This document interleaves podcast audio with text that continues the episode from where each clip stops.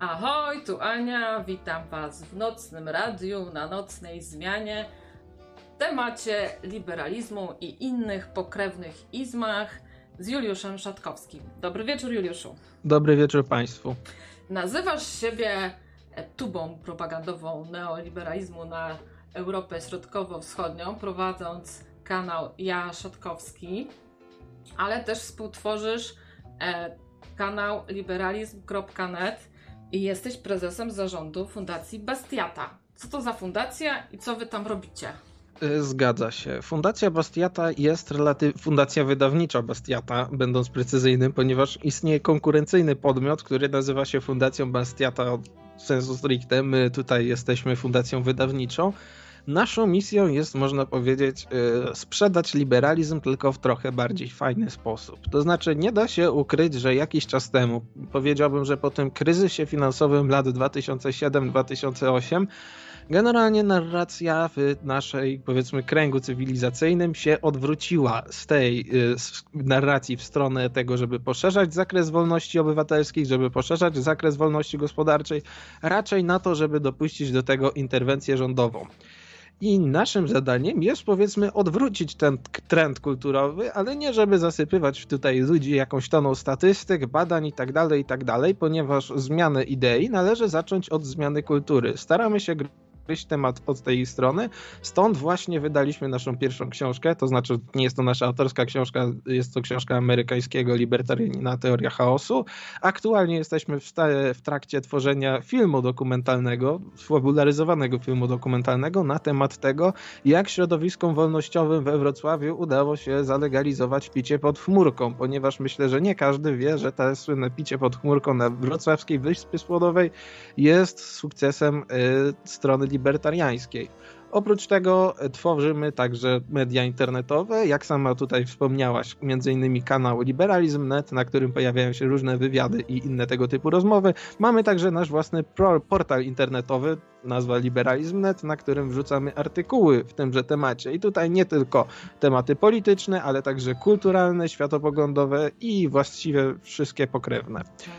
No właśnie, tutaj na tej waszej stronie liberalizm.net Pierwszy taki noworoczny artykuł w tym roku był pod takim tytułem Przekonywanie do wolności należy zacząć od naprawy pojęć. No i właśnie o tych pojęciach chciałam z Tobą, żebyś tutaj pomógł nam ogarnąć, co to jest ten liberalizm, co to jest ten libertarianizm. E, no bo jako, że zbliżają się te wybory parlamentarne na jesieni tego roku, e, no to zanim oddamy ten głos, to warto by było się zastanowić, jakie my te poglądy tak naprawdę mamy, bo właściwie często się w tym gubimy, e, więc chciałabym, żebyś właśnie tutaj nas przeprowadził e, przez te pojęcia. E, no i tutaj też właśnie ten wasz, wasza fundacja, rozumiem, była też oficjalnym patronem takiego weekendu kapitalizmu, który się odbył pod koniec marca. Co to była za impreza? Czy ty tam byłeś fizycznie? Co to, co tam się wydarzyło? Y, impreza pod nazwą Weekendu Kapitalizmu jest organizowana przez Fundację Centrum Kapitalizmu, prowadzoną przez Tomasza Kołodziejczuka. Tomasz Kołodziejczuk jest ludziom znanym, powiedzmy, w naszym wąskim środowisku. Jest to człowiek, który zajmuje się, myślę, aktualnie przede wszystkim propagowaniem kryptowalut i tego typu działalnością. Tomasz jest autozadeklarowanym obiektywizmu, obiektywistą. Centrum Kapitalizmu y, zorganizowało imprezę, można powiedzieć, pod hasłem trochę spotkajmy się, pogadajmy ze sobą y, i zróbmy coś wspólnie. Jeśli mnie pamięć nie myli, była to już czwarta albo piąta edycja Weekendu Kapitalizmu. W poprzednim roku, 2022, Weekend Kapitalizmu się nie odbył ze względu na pandemię. Y, była ona w 2021. E, pierwsza, była to także pierwsza edycja, na której byłem i jak najbardziej objęliśmy tą imprezę patronatem. Był to już nasz drugi patronat nad tym weekendem kapitalizmu. Pierwszy mieliśmy jeszcze pod e, sztandarem Liberalizm.net, kiedy byliśmy nieformalną, powiedzmy tutaj, grupą zrzeszoną po to, żeby propagować ideologię. Teraz już oficjalnie pod sztandarem naszej fundacji. E, weekend kapitalizmu był Myślę, że forum e, wolnościowe jest tutaj najlepszym określeniem, ponieważ mieliśmy różnych mówców, przedstawicieli różnych ideologii i nie tylko ideologii. Spotkaliśmy się tam po to, żeby wspólnie pogadać, poznać się, napić się piwa, po prostu przeprowadzić jakąś formę networkingu. Na weekendzie kapitalizmu wystawiało się bardzo dużo różnych organizacji, to nie tylko my. Było tam także Forum Obywatelskiego Rozwoju pana profesora Leszka Balcerowicza. Całość było sponsorowane przez e, Fundację Wolności Gospodarczej, którą zasponsorował e, obecny prezes Press Glassu, to jest firma produkująca szkło, jedna z większych w Polsce i zresztą na świecie. Na weekendzie kapitalizmu mieliśmy także organizację libertariańskich feministek Ladies of Liberty Alliance. Znalazło się tam kilka tych śmiesznych libertariańskich partyjek, które się porejestrowały w ciągu ostatnich lat. Generalnie mówię, wielkie forum, w którym można było się ze sobą poznać, pogadać i tak dalej. Co my tam robiliśmy? Może e, wystawialiśmy oczywiście swoje stoisko, na którym były dostępne do kupienia nasze gadżety, a także nasza książka. Na razie nasza jedyna książka. Oprócz tego widzowie mogą mnie kojarzyć, gdyż byłem obecny na streamie z Weekendu Kapitalizmu jako jeden z jego współprowadzących. Mieliśmy tam nasz własny segment, w trakcie którego rozmawiałem z uczestnikami i pytałem, co oni tam tak właściwie robią i co ich y, pokierowało do tego, żeby spędzić swój wolny czas, jakby nie patrzeć w weekend na czymś takim, a nie na czymś przyjemniejszym. I myślę, że to tyle. Jeśli byś mi przypomniała kolejne z Twoich pytań, ponieważ tutaj mam problemy z. Spokojnie, pan... spokojnie. Ta, e, sprzedawałeś, rozumiem, tą teorię chaosu, tak? Tak, między Jak innymi. się sprzedała teoria chaosu? Teoria chaosu sprzedała się, no tak średnio. Generalnie, kiedy decyzja o tym, żeby wydać teorię chaosu została podyktowana jeszcze przez poprzedni zarząd, tylko że i mi przeszło to po prostu przeprowadzić jedynie tylko, że tak ostatecznie po jej wydaniu, kiedy usiadłem i otworzyłem sobie y, pierwszą stronę wstępu, doszedłem do wniosku, że wydanie jako pierwszej książki, o której sam autor w przedmowie pisze, że sprzedał jej 1500 egzemplarzy w czasie, jak mnie pamięć nie myli, 8 lat, no mogła nie być specjalnie dobrą decyzją, no ale jak to się mówi, y, jak się coś zaczyna, to trzeba to przeprowadzić do końca, tam już koszty zostały poniesione. Naszą następną książką, tutaj y, planowane wydanie jest na święto Konstytucji, będzie Konstytucja bez autorytetu, e, autorstwa amerykańskiego przedsiębiorcy i abolicjonisty z wieku XIX, Lysandera Spunera. Tak, teoria chaosu to nam tutaj też powinno coś mówić. Ja Wam tylko przypominam, że jeżeli u Was też jest 16 kwietnia, godzina 21.09, to znaczy, że słuchacie nas na żywo i w każdym momencie możecie do nas zadzwonić i tutaj się wypowiedzieć, czy zapytać o coś Juliusza. E, także nie zwlekajcie do końca. My tutaj się dzisiaj mówiliśmy tak na dwie godzinki, e, także zapraszam Was na antenę. E, no i zacznij, zacznijmy od tych wszystkich izmów. Ty o, siebie, o sobie piszesz, że w świecie idealnym byłbyś anarchistą. No, ale niestety świat nie jest idealny, ale klasyczny liberalizm też zdaje się być całkiem e, w porządku. Jak najbardziej. Rozumiem, że ciągniesz mnie tutaj za język, żebym wypowiedział się trochę w temacie zdefiniowania klasycznego liberalizmu. Tak, poproszę. I sprawa tutaj jest o tyle skomplikowana, że klasyczny liberalizm można rozumieć na kilka sposobów. Można go rozumieć e, w sposób historyczny, to znaczy jako pewien etap w historii myśli liberalnej, powiedzmy no, od tych jego początków w wieku XVII do, y, jeśli mnie tak pamięć nie myli, mniej więcej do Johna Locke'a, który to wymyślił ten nowoczesny, demokratyczny liberalizm, który można powiedzieć jest aktualnie ideologią hegemoniczną, jak e, określiłby to Gramsci w naszym kochanym świecie zachodu. Ja jednak określam się klasycznym liberałem w sensie tym powiedzmy politycznym, to znaczy rozumiem to jako poparcie dla praw człowieka, liberalnej demokracji i ograniczonego rządu. Co tutaj rozumiemy przez to, że rząd jest ograniczony? To znaczy, że podstawą filozoficzną jest to, że rząd powinien dążyć do tego, żeby jak najbardziej minimalizować swoją rolę w życiu obywateli, czego konsekwencją jest państwo minimalne. To znaczy takie państwo, które ogranicza swoją rolę do tych podstawowych podstawowych funkcji państwa, czyli ochrony przed zagrożeniem wewnętrznym, to znaczy tutaj jakieś siły policyjne i siły mm, systemu sprawiedliwości, a także przed zagrożeniem zewnętrznym, czyli przed agresją zewnętrzną, no tutaj organizacja sił wywiadowczych czy całych sił zbrojnych. Mhm.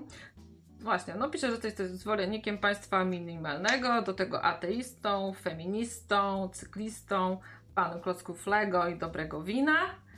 E, a powiedz mi e, tutaj właśnie w tym, na liberalizm.net, no też mówicie o konserwatywnym liberalizmie. To ki, czym jest ten konserwatywny liberalizm i dlaczego nie to, nie to jest twój wybór? Konserwatywny liberalizm to jest bardzo skomplikowana kwestia, ponieważ no, y, w Polsce bardzo często konserwatywny liberalizm kojarzy się z osobą Janusza Korwina-Mikkego, który twierdzi, że konserwatywny liberalizm jest w gruncie rzeczy klasycznym liberalizmem. I tutaj sprawa nie jest już tak oczywista, ponieważ owszem, w państwach tradycyjnie liberalnych, to znaczy tych, którą powiedzmy y, podstawą założycielską jest ideologia liberalna, przykłady to chociażby Stany Zjednoczone czy Wielka Brytania, konserwatywny liberalizm to jest jak najbardziej klasyczny liberalizm, ponieważ no, konserwatyzm jako ideologia sama w sobie zakłada konserwowanie obecnego status quo. A jeśli obecne status quo jest liberalne, no to siłą rzeczy liberalizm ten staje się konserwatywny. Jednakże w państwach innych, poza tradycją anglosaską, takich jak chociażby Niemcy, czy nasza generalnie część Europy, ta katolicka, konserwatywny liberalizm może także oznaczać trochę inne rzeczy i rozszerza się tutaj na te formy liberalizmu, które próbowały w jakiś sposób no, ożenić tą myśl, powiedzmy, tradycyjną i zachować konserwatyzm w sensie ciągłości pokoleń. To znaczy, żeby jak najbardziej dążyć do liberalizmu, ale żeby nie zatracić w tym swoim postępie tego, żeby y, nie zostawiać poszczególnych ludzi w tyle. Stąd właśnie y, w naszej części pod parasol, jakim jest konserwatywny liberalizm, zalicza się także między innymi niemiecki ordoliberalizm i związany ze szkołą frankfurcką, który zawiera w sobie elementy katolickiej nauki społecznej. E, tutaj to Misiu już pisze, że właśnie po co to całe szufladkowanie, czy jestem klasycznym liberałem, czy konserwatywnym liberałem. No, e, to jest bardzo proste. Jeśli etykietki generalnie są potrzebne po to, żeby y, ułatwiają one dyskusję i operowanie jakoś w tym całym świecie idei. To znaczy, zamiast wyjaśniać każdy mój jeden pogląd polityczny, mogę powiedzieć po prostu, że jestem klasycznym liberałem i tutaj w ramach tego parasola, jakim jest klasyczny liberalizm, zawiera się pewien zbiór poglądów na rzeczywistość, poglądów na społeczeństwo, poglądy, e, poglądów na człowieka i tak dalej. W związku z tym, no, jest to chyba jedna z funkcji języka, tak, żeby przekazywać informacje jak najbardziej efektywnie. Mhm. Właśnie. E, mówiłeś, że ma, są tu jakieś takie małe partyjki e, libertariańskie, tak, liberalne w Polsce, które się tam porejestrowały. No, tutaj taka partia Libertarianie, był wywiad u Was na Liberalizm.net, wywiad właśnie z założycielem tej partii Cezarym Świtałą, ale tak. mówię, pierwszy raz u Was właśnie wczoraj usłyszałam o tej partii. No i mamy też Polsko, Polskę Liberalną, strajk przedsiębiorców e, Pawła Tanajno. No tutaj chyba trochę więcej o, o nim słyszało i o tej e, partii. Czy Ty młody liberał, głosujesz na którąś z tych partii? Mm, znaczy, przede wszystkim, żeby zagłosować na jakąś partię, to ta partia musiałaby się naj zarejestrować najpierw swoje listy wyborcze w skali kraju, co się w wypadku partii libertarianie niespecjalnie zanosi. I wiem to powiedzmy od źródeł insiderskich, y, że oni celują raczej w wybory parlamentarne roku przepraszam, wybory europarlamentarne roku 2024.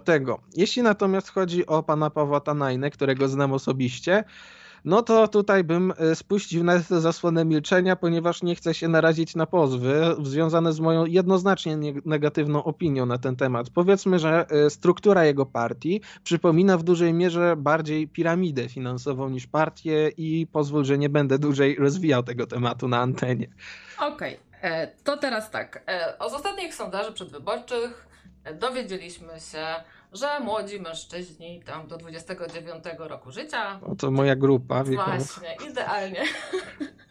o liberalnych poglądach gospodarczych, tak, głosują chętnie, tak, 30% z tych panów młodych głosuje na Konfederację. Czy liberał? To jest dla niego dobry wybór, taka konfederacja. Generalnie kwestia wygląda w ten sposób, że powiedziałbym, że nie, ale w dużej mierze mm, kwestia rozbija się właśnie o to, o jakim rodzaju liberała mówimy. Ponieważ, jak wspominałem na początku, liberalizm tutaj dzieli nam się na różne rozgałęzienia. Zdążyłem wymienić y, demoliberalizm, zdążyłem wymienić klasyczny liberalizm, zdążyłem wymienić konserwatywny liberalizm. I tutaj, w zależności od tego, którego nurtu, że tak to ujmę, dany człowiek będzie przedstawicielem, odpowiedź będzie trochę inna. To znaczy, że Konfederacja byłaby ewentualnie najmniej złą opcją ze wszystkich, lub że Konfederacja byłaby. Yy, czymś powiedzmy nie dotknięcia, na co w ogóle nie powinien się dany człowiek zdecydować. I tutaj już wyjaśniam dlaczego.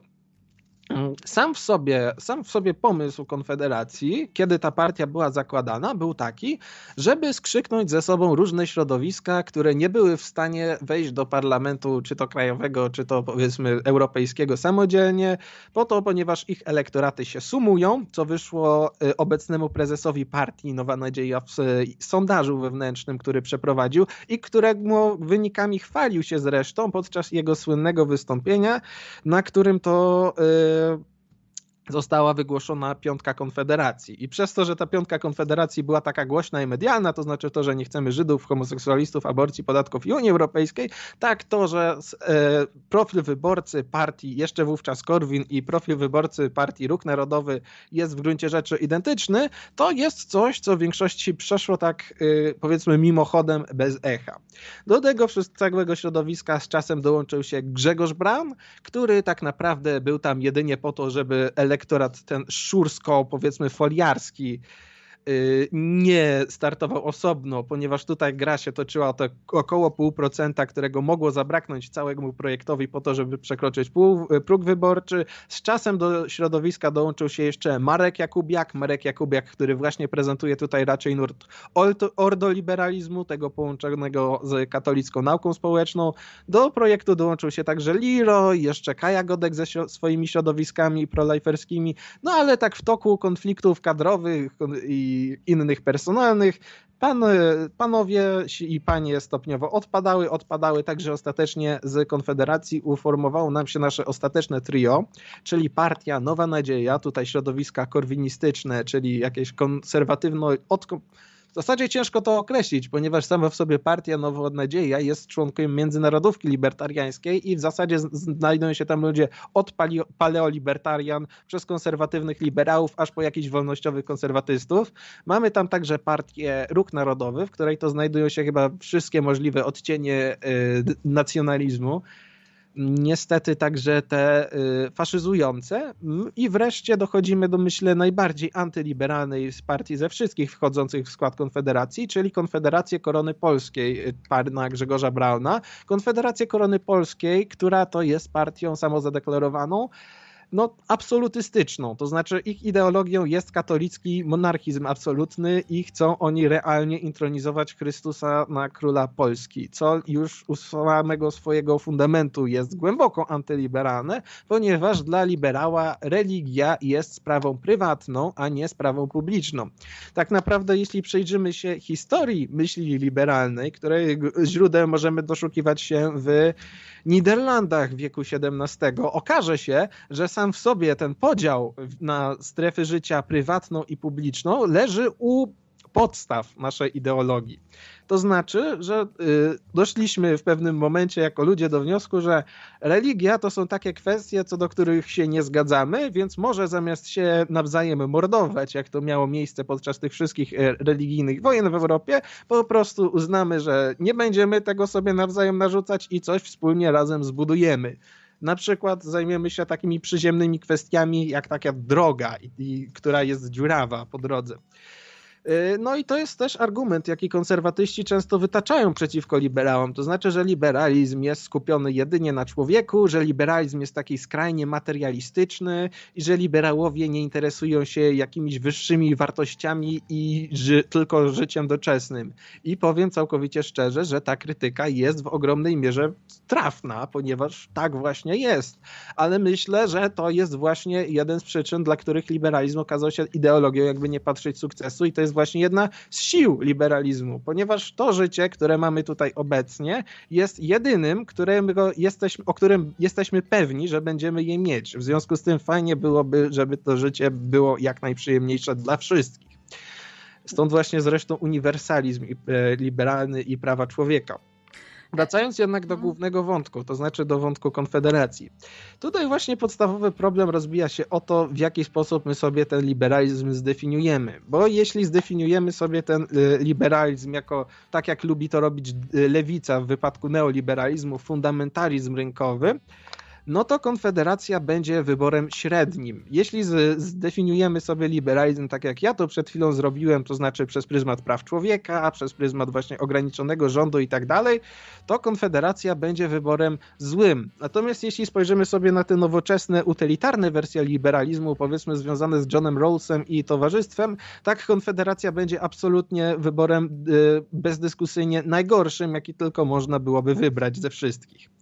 A da, nie da się ukryć, że ten powiedzmy lewicowy liberalizm spod skrzydła Johna Rawlsa i towarzystwa y, to jest aktualnie dominujący nurt liberalizmu zarówno w Europie, jak i w Stanach Zjednoczonych. W Stanach Zjednoczonych zresztą nieco nieopatrznie nazywany lewicą, mimo że z lewicą nie ma to aż tak wiele wspólnego, jak mogłoby się pierwotnie wydawać.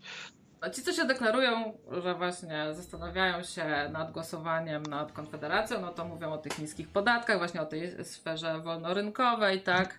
E, a, a, oczywiście te takie wszystkie światopoglądowe, te obyczajowe tematy są wyciszane, ale ja tak sobie myślę, wiesz, może też dlatego właśnie, że jestem kobietą, wiesz, co mi po niskich podatkach, co mi po wolnym rynku, jak właśnie moje prawa, te osobiste, jednostkowe e, są zagrożone, tak? Jak tutaj e, właśnie ci przedstawiciele Konfederacji, tak jak mówisz, tam e, podpisali, że chcieliby in, intronizować e, Chrystusa, chcieliby kary śmierci e, dla, znaczy Boże, kary śmierci, co ja gadam, w sensie kary więzienia dla kobiet, które popełnią aborcję.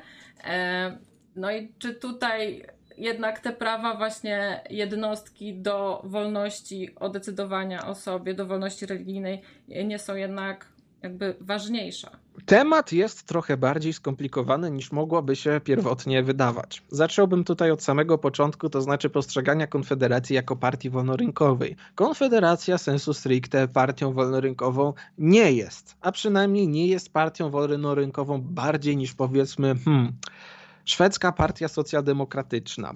I już wyjaśnię, o czym ja tutaj mówię. Jeśli spojrzymy sobie na skład e, partii, jaką jest Konfederacja, okaże się, że jest to partia federacyjna, jak właśnie wspominałem, spośród której tak naprawdę jedynie połowa partii Nowa Nadzieja to są ci ludzie, którzy interesują się wolnym rynkiem jako powiedzmy ideałem moralnym i politycznym. To znaczy, yy, druga połowa partii Nowa Nadzieja znajduje wolny rynek jako skuteczny środek do osiągnięcia celu, celem tym ma być bogactwo i umacnianie narodu polskiego, ale gdyby powiedzmy okazało się, że jakaś inna e, forma organizacji życia społecznego jest tutaj bardziej efektywna w stronę tego, żeby zrealizować ten cel, to będą oni skłonni na to, żeby zrezygnować z wolnego rynku i dokonać tutaj trochę cesji na rzecz właśnie tego nacjonalizmu, w tym nacjonalizmu gospodarczego.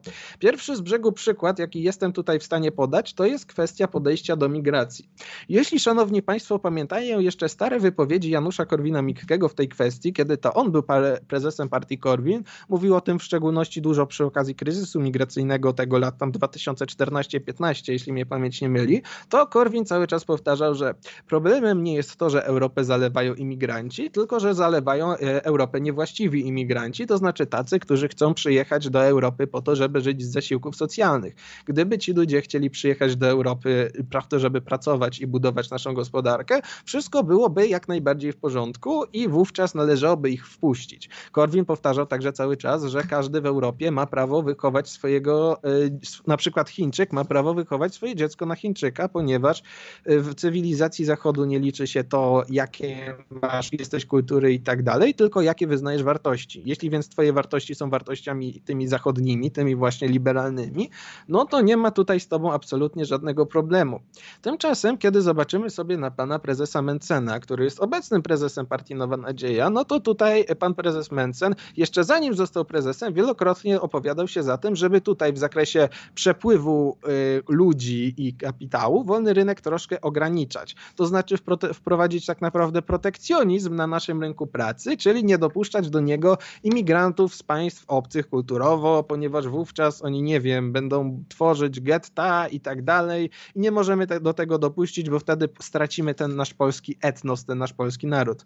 Tymczasem, jak pokazują statystyki i badania przeprowadzone przez pana Michaela Clemensa, który tak naprawdę zrobił kompleksowy przegląd literatury naukowej w tym temacie, okazuje się, że protekcjonizm na rynku pracy jest aktualnie jedną z najbardziej dotkliwych e, regulacji w całej gospodarce, przez którą jako świat tracimy ostrożne szacunki mówią, że około 20 te yy, yy, powiedzmy bliższe prawdy, to znaczy co do których istnieje większa zgodność, że około 60% globalnego PKB. Tak więc yy, powtórzę to jeszcze raz, gdy przez to, że mamy aktualnie politykę zamkniętych granic, świat traci około 60% swojego PKB. Moglibyśmy, gdyby nie to, być o ponad połowę bogatsi. No niestety pana Mencena to nie przekonuje, zamiast tego uważa, że powinniśmy zamknąć nasze granice na imigrantów i tyle. I z innym dobrym przykładem na to, kiedy ta powiedzmy konfederacja jest w stanie poświęcić kwestie wolności i praw w zakresie gospodarczym po to, żeby chronić interes narodowy, jest kwestia y, zbo importu zboża i innych produktów z Ukrainy Ukrainy, którą widzieliśmy e, no, parę miesięcy temu, tak? Parę miesięcy. W zasadzie to jest temat wciąż tak, żywy. Tak, to teraz co... właśnie jest na, e, najgorętszy. No tak. No właśnie, jak no to... liberał postrzega tą kwestię tutaj? Przepraszam, ja się skupię właśnie jeszcze na tej mhm. kwestii mm. Konfederacji, ponieważ mm. nie wiem, czy wszyscy z szanownych Państwa pamiętają, ale jeszcze parę lat temu, jeśli mnie pamięć nie myli, był to rok 2014, czy może 2016, w każdym wypadku wtedy, kiedy Korwin był jeszcze europarlamentarzystą, e, Unia Europejska zawarła z e, Kanadą umowę o wolnym handlu, tak zwane CETA. Wówczas właśnie te środowiska, powiedzmy narodowe i szurskie, rzuciły się straszliwie na partię, no jeszcze wówczas Korwin, że jak oni mogli to poprzeć, ponieważ to zabije polskie rolnictwo, że w Kanadzie są inne regulacje dotyczące hodowli, w tym wypadku tych e, krów i że przez to kanadyjscy hodowcy krów mają nieuczciwą przewagę konkurencyjną i że zaraz zaleje nasz stania wołowina z Kanady, która zupełnie wyprze naszą polską. Wtedy wystąpił na scenie prezes Janusz Korwin-Mikke, y, Przemysław Wipler i jeszcze jakiś trzeci człowiek, którego nie pamiętam, który powiedział, że wolny rynek jest tutaj fundamentem, że jak Unia Europejska ma takie głupie regulacje, no to sorry, ale tego typu przewagi dotyczące regulacji tyczą się w zasadzie każdej kwestii, to znaczy mamy na przykład bardziej liberalne prawo pracy w Polsce niż we Francji i stąd właśnie polscy przedsiębiorcy korzystając z tej swojej przewagi konkurencyjnej, która wynika czysto z regulacji, dominują europejsko rynek przewozu, tak, jeśli chodzi o spedycję i ten transport tirowy. Tak więc to nie jest żaden problem, a poza tym jak, wolny rynek nie jest po to, żeby przedsiębiorcy mieli dobrze i producenci mieli dobrze, tylko po to, żeby konsumenci mieli dobrze i po to, żeby mogli wybrać sobie produkt taki, jaki chcą. jeśli będą chcieli wybrać sobie tańszą wołowinę z Kanady, mimo że będzie trochę gorszej jakości, ponad tą lepszą, ale droższą wołowinę z Unii Europejskiej, to powinni mieć do tego jak najbardziej prawo. I jeśli coś tutaj jest nie tak, to z tym, że Unia Europejska wprowadza takie regulacje, a nie w tym, że liberalizuje handel z Kanadą.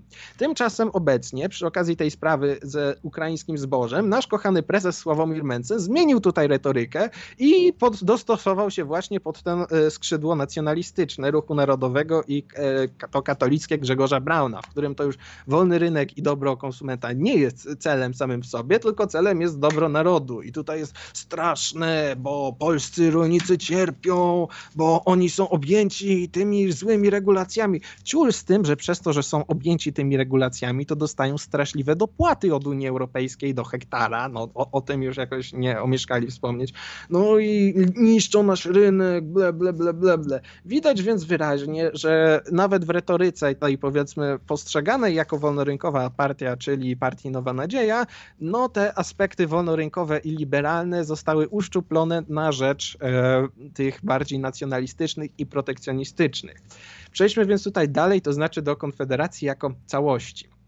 Konfederacja jako całość, z uwagi na to, że składa się y, właśnie z tych różnych środowisk, przy sprawach dość kluczowych dla wolnego rynku, takich jak, no nie wiem, mm, możliwość sprzedawania produktów w niedzielę przy sklepach wielkopowierzch- w wypadku sklepów wielkopowierzchniowych, w których to nie właściciel stoi na kasie samodzielnie, a zatrudnieni przez niego pracownicy, widzieliśmy wyraźnie, że Konfederacja nie była w stanie wypracować spójnego, wolnorynkowego stanowiska w tym temacie, tylko część nacjonalistyczna zagłosowała głosowała za dalszym uszczelnieniem tego zakazu handlu w niedzielę, jak się potocznie przyjęło to nazywać. Natomiast część korwinistyczna zagłosowała oczywiście przeciwko. I tutaj moje pytanie, czy naprawdę yy, to robi jakąkolwiek różnicę w sytuacji, w której mamy proporcje 50-50. To znaczy wpuszczamy zarówno tyle samo zwolenników, jak i przeciwników tego zakazu handlu w niedzielę. No moim zdaniem y, nie robi to absolutnie żadnej różnicy, więc nawet tak ze strategicznego punktu widzenia to chyba nie warto.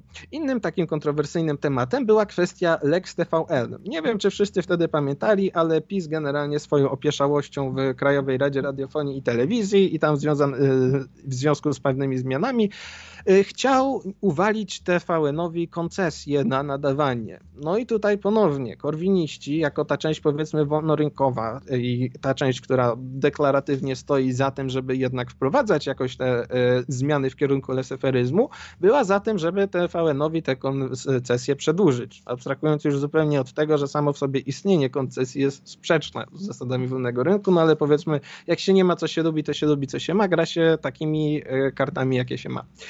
Tymczasem ta część y, bardziej y, narodowa była tutaj przeciwna. No i co Konfederacja ostatecznie zrobiła? Konfederacja ostatecznie się wstrzymała. Tak więc bardzo fajnie, że ci ludzie mają w części wolnorynkowe poglądy, ale pragnę zauważyć właśnie, że nie są to wcale jakieś bardzo mocno wolnorynkowe poglądy i są to raczej. Yy a w kwestiach kontrowersyjnych, no to dochodzi do tego, że panowie się między sobą rozłażą i nie są w stanie wypracować spójnego, e, jakiegoś spójnego frontu po to, żeby z tym walczyć.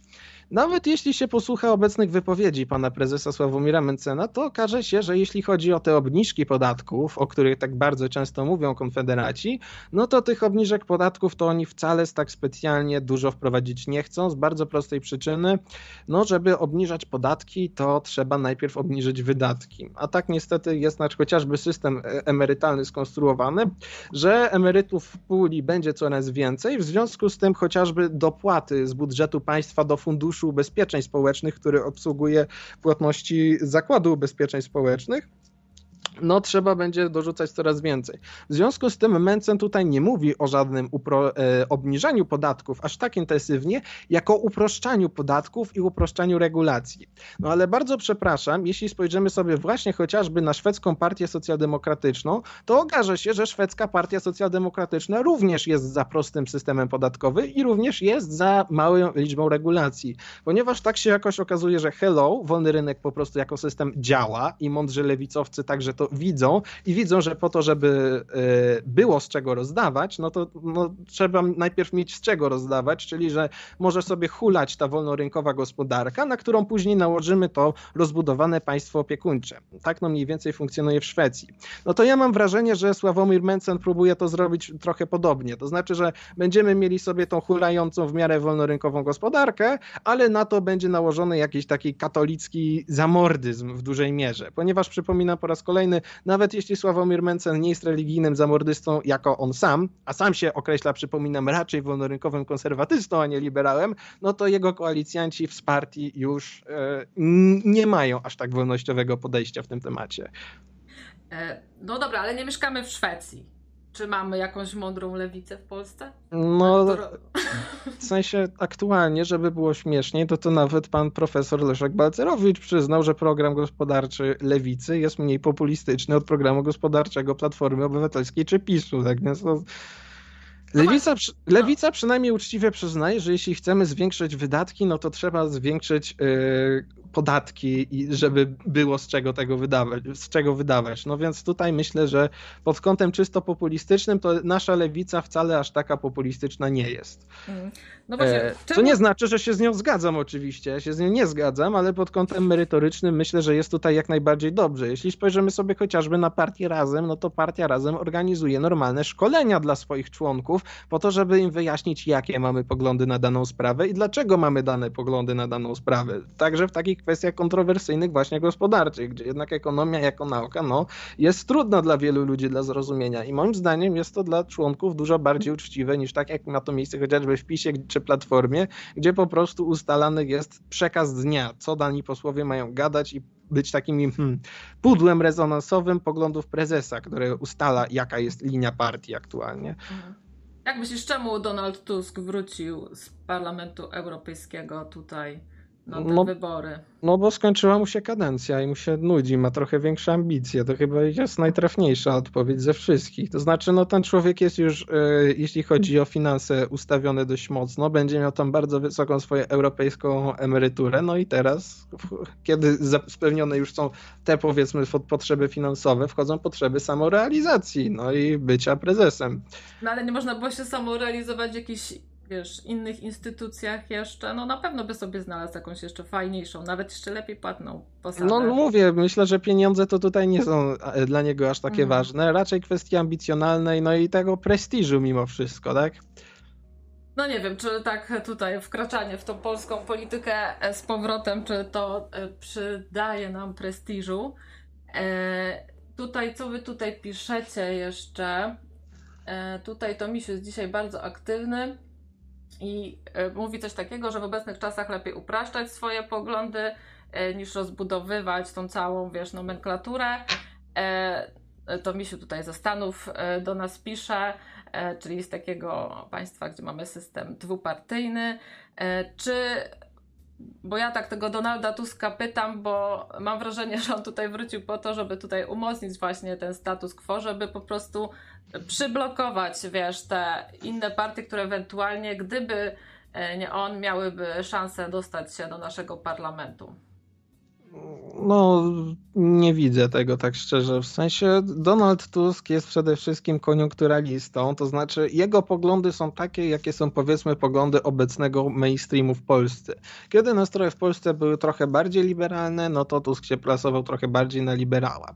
Kiedy teraz w Polsce zrobiły się trochę bardziej y, progresywne obyczajowo nastroje, powiedzmy czy to w kwestii praw osób LGBT, czy to w kwestii przerywania ciąży, no to już widzimy, że to stare stanowisko Platformy Obywatelskiej, które no, Platforma przez 8 lat swoich rządów nie przeprowadziła nawet ustawy o związkach, znaczy o związkach partnerskich, o małżeństwach jednopłciowych nie wspominając, czy także nie ruszyła tego kompromisu aborcyjnego, mimo że no, de facto mieli taką możliwość wtedy, kiedy e, w Sejmie byli jeszcze ludzie od Palikota, no to nic. W sensie nie bardzo rozumiem, co masz przez to na myśli. Tusk płynie z prądem, stara się wychwycić nastroje społeczne i to powtarzać. Jak się Polacy zrobili bardziej progresywni, on stał się bardziej progresywny. Jak się zrobili bardziej socjalni, to i on się stał bardziej socjalny. Więc nie bardzo rozumiem, co przez to może rozwiniesz.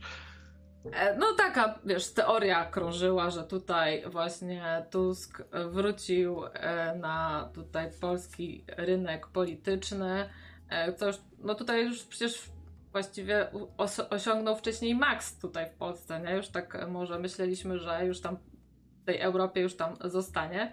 E, no i taka była teoria, że właśnie e, kiedy tutaj Szymon Hołownia zaczął podnosić głowę, no to tutaj wraca e, na białym rumaku Donald Tusk i, i żeby zachować właśnie ten dualizm PO-PiS znaczy, ja mam wrażenie, że e, Hołownia ma trochę inny typ elektoratu, to znaczy elektorat Hołowni jest bardziej chadecki, to znaczy taki umiarkowanie katolicki i fanistyczny. To są, e, do Hołowni raczej odpływają ci ludzie, którym przeszkadza właśnie ten skręt platformy e, obyczajowo trochę bardziej w tą stronę powiedzmy zachodniego mainstreamu.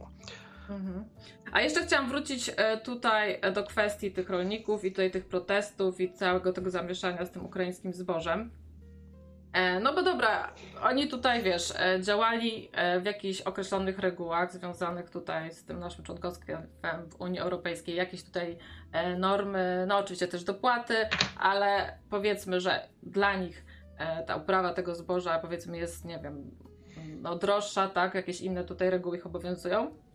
No i nagle pojawia się to zboże bez cła, które obowiązują inne E, niższe normy, jakaś tam większa, większa zawartość pestycydów i tak dalej.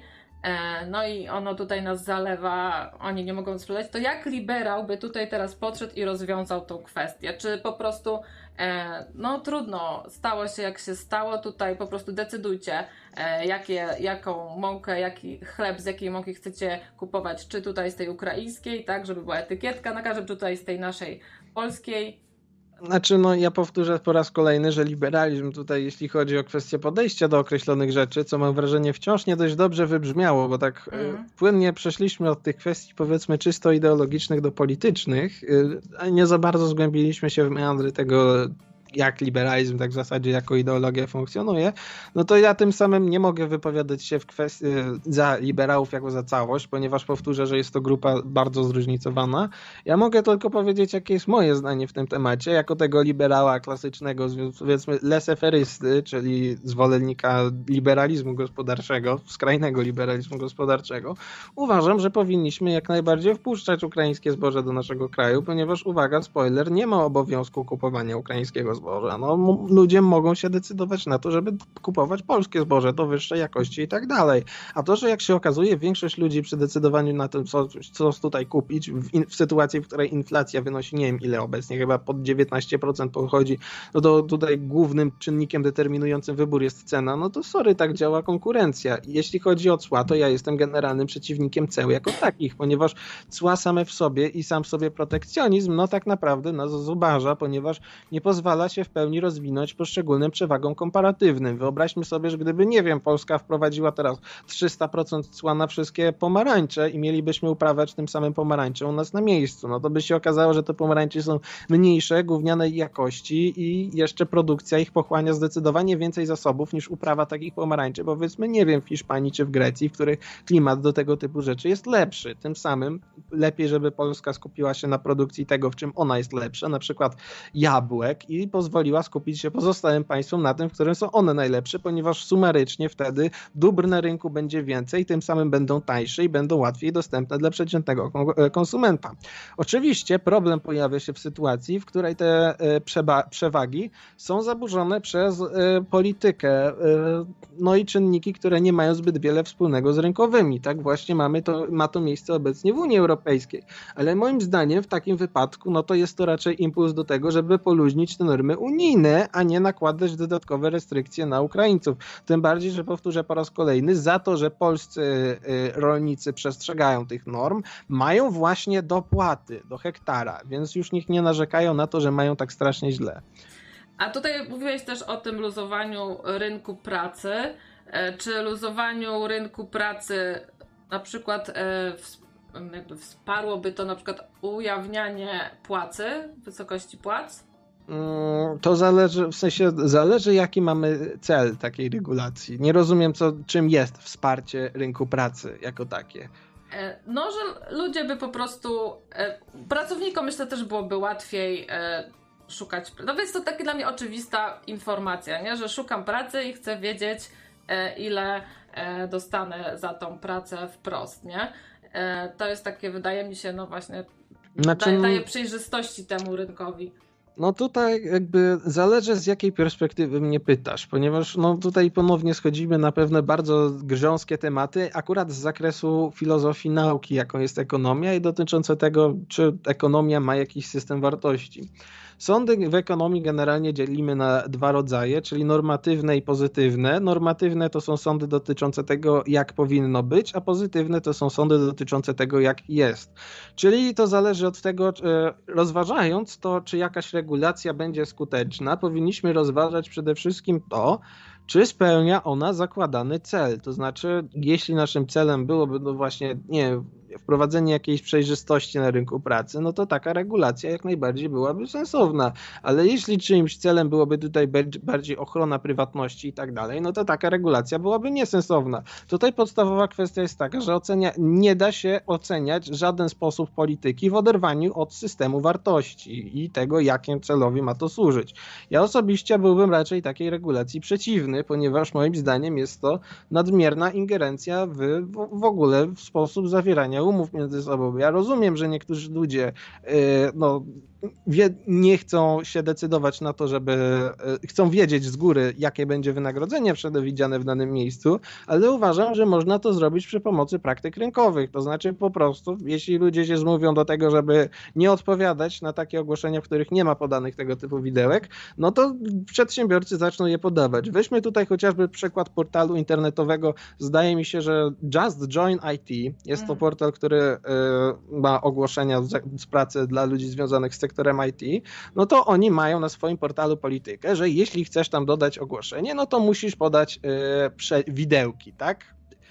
Myślę, że tego typu powiedzmy dobrowolne rozwiązania już jak najbardziej w praktyce występują i kwestią czasu jest, aż stanie się to normą. W wielu państwach europejskich, w których nie ma tego typu regulacji wymuszonych prawnie, podawanie widełek jest normą.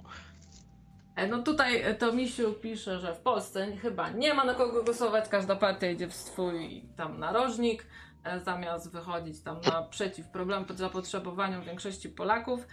No jest tutaj, jak już mówi, no, mówiłeś z twojej wypowiedzi, wynika, no, że taki liberał za bardzo faktycznie nie, nie ma na kogo zagłosować. Nie, ja, ja tego nie powiedziałem, przepraszam bardzo. Powiedziałem jedynie, że człowiek, który tutaj e, kierowałby się przede wszystkim kwestiami tego powiedzmy klasycznie liberalnego, e, rozumianego liberalizmu, tak jak ja to rozumiem, nie ma na kogo głosować. Mhm. Natomiast powiedzmy ci ludzie z liberalizmem powiedzmy bardziej lewicowym, czyli tym socjaliberalizmem, czy tym mainstreamowym obecnie demoliberalizmem spod skrzydła Johna Stewarta Milla, jak najbardziej mają na kogo głosować. Myślę, że tutaj partia partie takie jak Platforma Obywatelska są po prostu dobrym wyborem dla takich ludzi. Ja niestety się do takich, znaczy niestety, całe szczęście się do takich liberałów, powiedzmy tych bardziej lewicowych nie zaliczam, w związku z tym nie postrzegam tego jako opcję, ale tutaj ponownie wracamy do tego, że liberalizm jest tak naprawdę całym spektrum poglądów. I tutaj pozwól, że wróciłbym na chwilę do tego tematu, bo właśnie przez to już wracamy po raz kolejny do tej kwestii zróżnicowania w ramach liberalizmu i zamiast cały czas się tym zasłaniać, wyjaśnię może jaka występuje podstawowa różnica. Wszyscy znają najprawdopodobniej e, z naszych słuchaczy ten esej Izajasza Berlina o wolności na temat wolności e, pozytywnej i negatywnej, to znaczy wolności od i wolności do. I można powiedzieć, że podstawowe różnice właśnie w e, liberalizmie i w poszczególnych nurtach różnią się w tym, na którą wolność bardziej stawiają akcent. To znaczy ci właśnie liberałowie bardziej lewicowi spod skrzydła Johna Rawlsa i wcześniej Johna Stuarta Milla stawiają tutaj na e, wolność do, czyli wolność jako możliwość e, samorealizowania się. Do tego, żeby się samorealizować, do tego, żeby ujawniać swój potencjał i tak dalej, no to człowiek potrzebuje jakichś podstawowych tam tak zwanych usług publicznych, czyli żeby e, edukacji, ochrony zdrowia, jakiegoś zabezpieczenia socjalnego na wypadek, jakby mu się noga powinęła w życie i tak dalej, i tak dalej. Natomiast te prawicowe skrzydło liberalizmu, to znaczy powiedzmy to właśnie e, klasyczny liberalizm i mm, konserwatywny liberalizm stawiają bardziej na wolność od, czyli wolność negatywną, wolność od przymusu. To znaczy, żeby nikt mnie do niczego nie zmuszał, żeby ograniczyć arbitralność w y, podejmowaniu decyzji. Ja sobie ze swoim życiem poradzę jak najbardziej sam, byle mi nikt nie przeszkadzał. I y, te właśnie, mamy też oczywiście te liberalizmy w centrum, powiedzmy, czyli chociażby zły, zdemonizowany neoliberalizm, który tak naprawdę już zatracił trochę swoje znaczenie, ale to przez to, że to jest swoją drogą bardzo ciekawa historia, ponieważ y, nie zweryfikowałem tej informacji. Usłyszałem ją kiedyś na wykładzie doktora Przemysława Rabki, ale pierwsze użycie słowa neoliberalizm w XIX wieku y, jako autoidentyfikacji zostało użyte przez socjalistów. Więc to całkiem zabawne, jeśli chcielibyśmy się doszukiwać jakiegoś y, pierwotnego źródła. Jednakże obecnie neoliberalizm oznacza właśnie e, powiedzmy jest to liberalizm w centrum, który dostrzega e, konieczność roli państwa do tego, żeby regulować i stabilizować rynek, ale jednocześnie jest bardzo y, liberalny w zakresie. To znaczy, neoliberałowie, y, mówiąc wprost, uważają, że państwo powinno ustalić pewne zasady, których wszyscy powinniśmy się trzymać, jednakże te pewne zasady powinny być taką luźną ramą która oczywiście mogłaby się z czasem formować. No i te przede wszystkim e, stawiają na to, że tego typu zasady powinny być globalne, ponieważ jedynie wtedy, kiedy kapitalizm jest systemem globalnym, możemy najbardziej czerpać owoce z tego podziału pracy. Czyli neoliberalizm tutaj stawia kwestię, e, stawia nacisk zdecydowanie bardziej na kwestie gospodarcze. Niemniej neoliberałowie uważają także, że pewien zakres usług publicznych, takich jak właśnie wspominałem, system ochrony zdrowia i tak dalej, jest dopuszczalny. Tutaj powiedzmy w ramach tego nurtu jest pewna dyskusja. A szkolnictwo już rozumiem w prywatnym zakresie. Mm, no mówię, to e, może być w prywatnym zakresie, może być w publicznym zakresie. W każdym wypadku powinno być to zorganizowane w sposób rynkowy, ponieważ tutaj chodzi. To znaczy, może być to e, szkolnictwo e, opłacane przez państwo, byle pozostało niezależne od państwa i byle pozostało w prywatnych rękach. I to może być zrealizowane chociażby w formie bonu edukacyjnego. W ten sposób realizacji mamy chociażby obecnie w Szwecji. Mm. Słuchaj, no mnóstwo jest tych odcieni i gdybyś, no załóżmy, że jednak żyjemy w tym świecie idealnym, e, czy nie lepiej by było po prostu odejść od systemu partyjnego i skoro mamy już wszyscy te smartfony i to każdy by sobie po prostu, e, wiesz, głosował tam e, na tą ustawę za, przeciw, tak jak mu właśnie jego tutaj serce dyktuje. E, mm. No bo tak jak wiesz, wybieramy sobie na przykład, nie wiem, e, znajomych, tak? No to jest, wiesz, wiadomo, setki ludzi i wybieramy tam dosłownie garstkę, nie?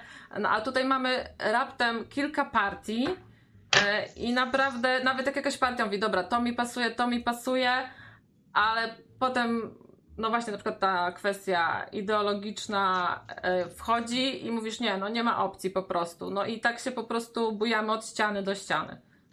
Powiem Ci całkowicie szczerze, że nie jestem przekonany co do tego i pozwól, że tutaj odbiję trochę piłeczkę i zadam Tobie pytanie. Czy uważasz, że referendum dotyczące tego, czy powinniśmy zabić jakieś bliżej nieokreślone 10% populacji byłoby w porządku? Czy na wypadek tego, gdyby takie referendum przeszło, rzeczywiście powinniśmy wprowadzić tę ustawę w życie? No tutaj trochę chyba też bijesz do kwestii referendum w kwestii aborcji czy też mm, powinniśmy to poddawać? Niekoniecznie mhm. tylko w kwestii aborcji. Chodzi mi po prostu o to, że Kwestia mariażu liberalizmu z demokracją to jest również temat bardzo skomplikowany. I podstawowe rozróżnienie jest tutaj takie, że dla liberała demokracja nie jest celem samym w sobie. Demokracja jest jedynie środkiem do celu, jakim jest ochrona prawa, praw i wolności obywatelskich, czyli tych praw człowieka. Praw człowieka, do których zalicza się właśnie prawo własności, prawo do życia, wolność osobista itd. Tak itd. Tak w związku z tym, w sytuacji, w której wola większości byłaby taka, żeby, nie wiem, narzucić nam jakiś faszystowski ustrój, to liberałowie będą temu jak najbardziej przeciwni i liberałowie będą występować przeciwko temu za, także za pomocą przemocy.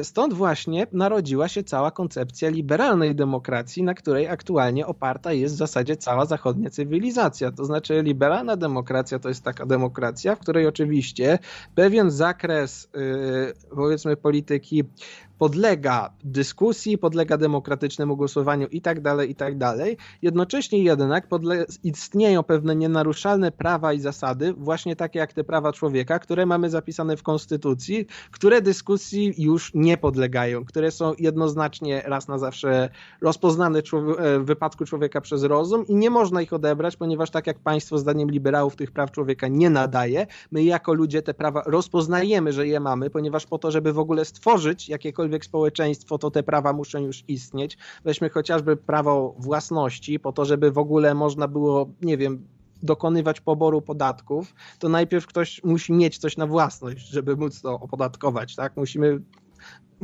zresztą państwo samo w sobie posiada pewną własność, więc musimy najpierw rozpoznać te pewne prawa, które są nienaruszalne i dopiero ten zakres, w którym będziemy decydować demokratycznie, będzie tym, o czym, yy, co będzie dla liberalnego demokraty dopuszczalne.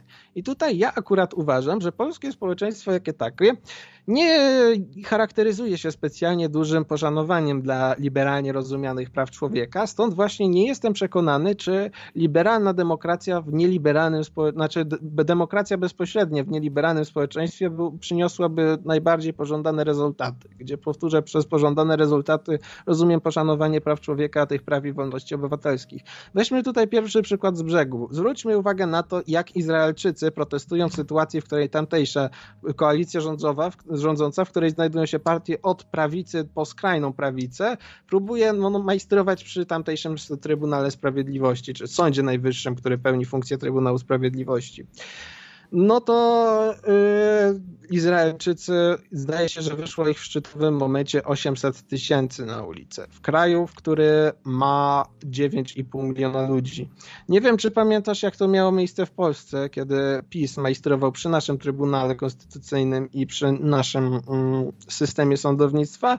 No to były sobie te marsze kodu. Zdaje się, że w szczytowym momencie na kraj wówczas 38,5 milionowy ludzi wyszło po 200 tysięcy, 300 tysięcy i po chwili dali sobie spokój. No więc to pokazuje pewną istotną różnicę w przywiązaniu właśnie do tych liberalnych wartości pomiędzy naszymi społeczeństwami. Więc yy, podsumowując, nie, nie uważam, żeby w obecnych warunkach demokracja bezpośrednia w Polsce była najlepszym pomysłem.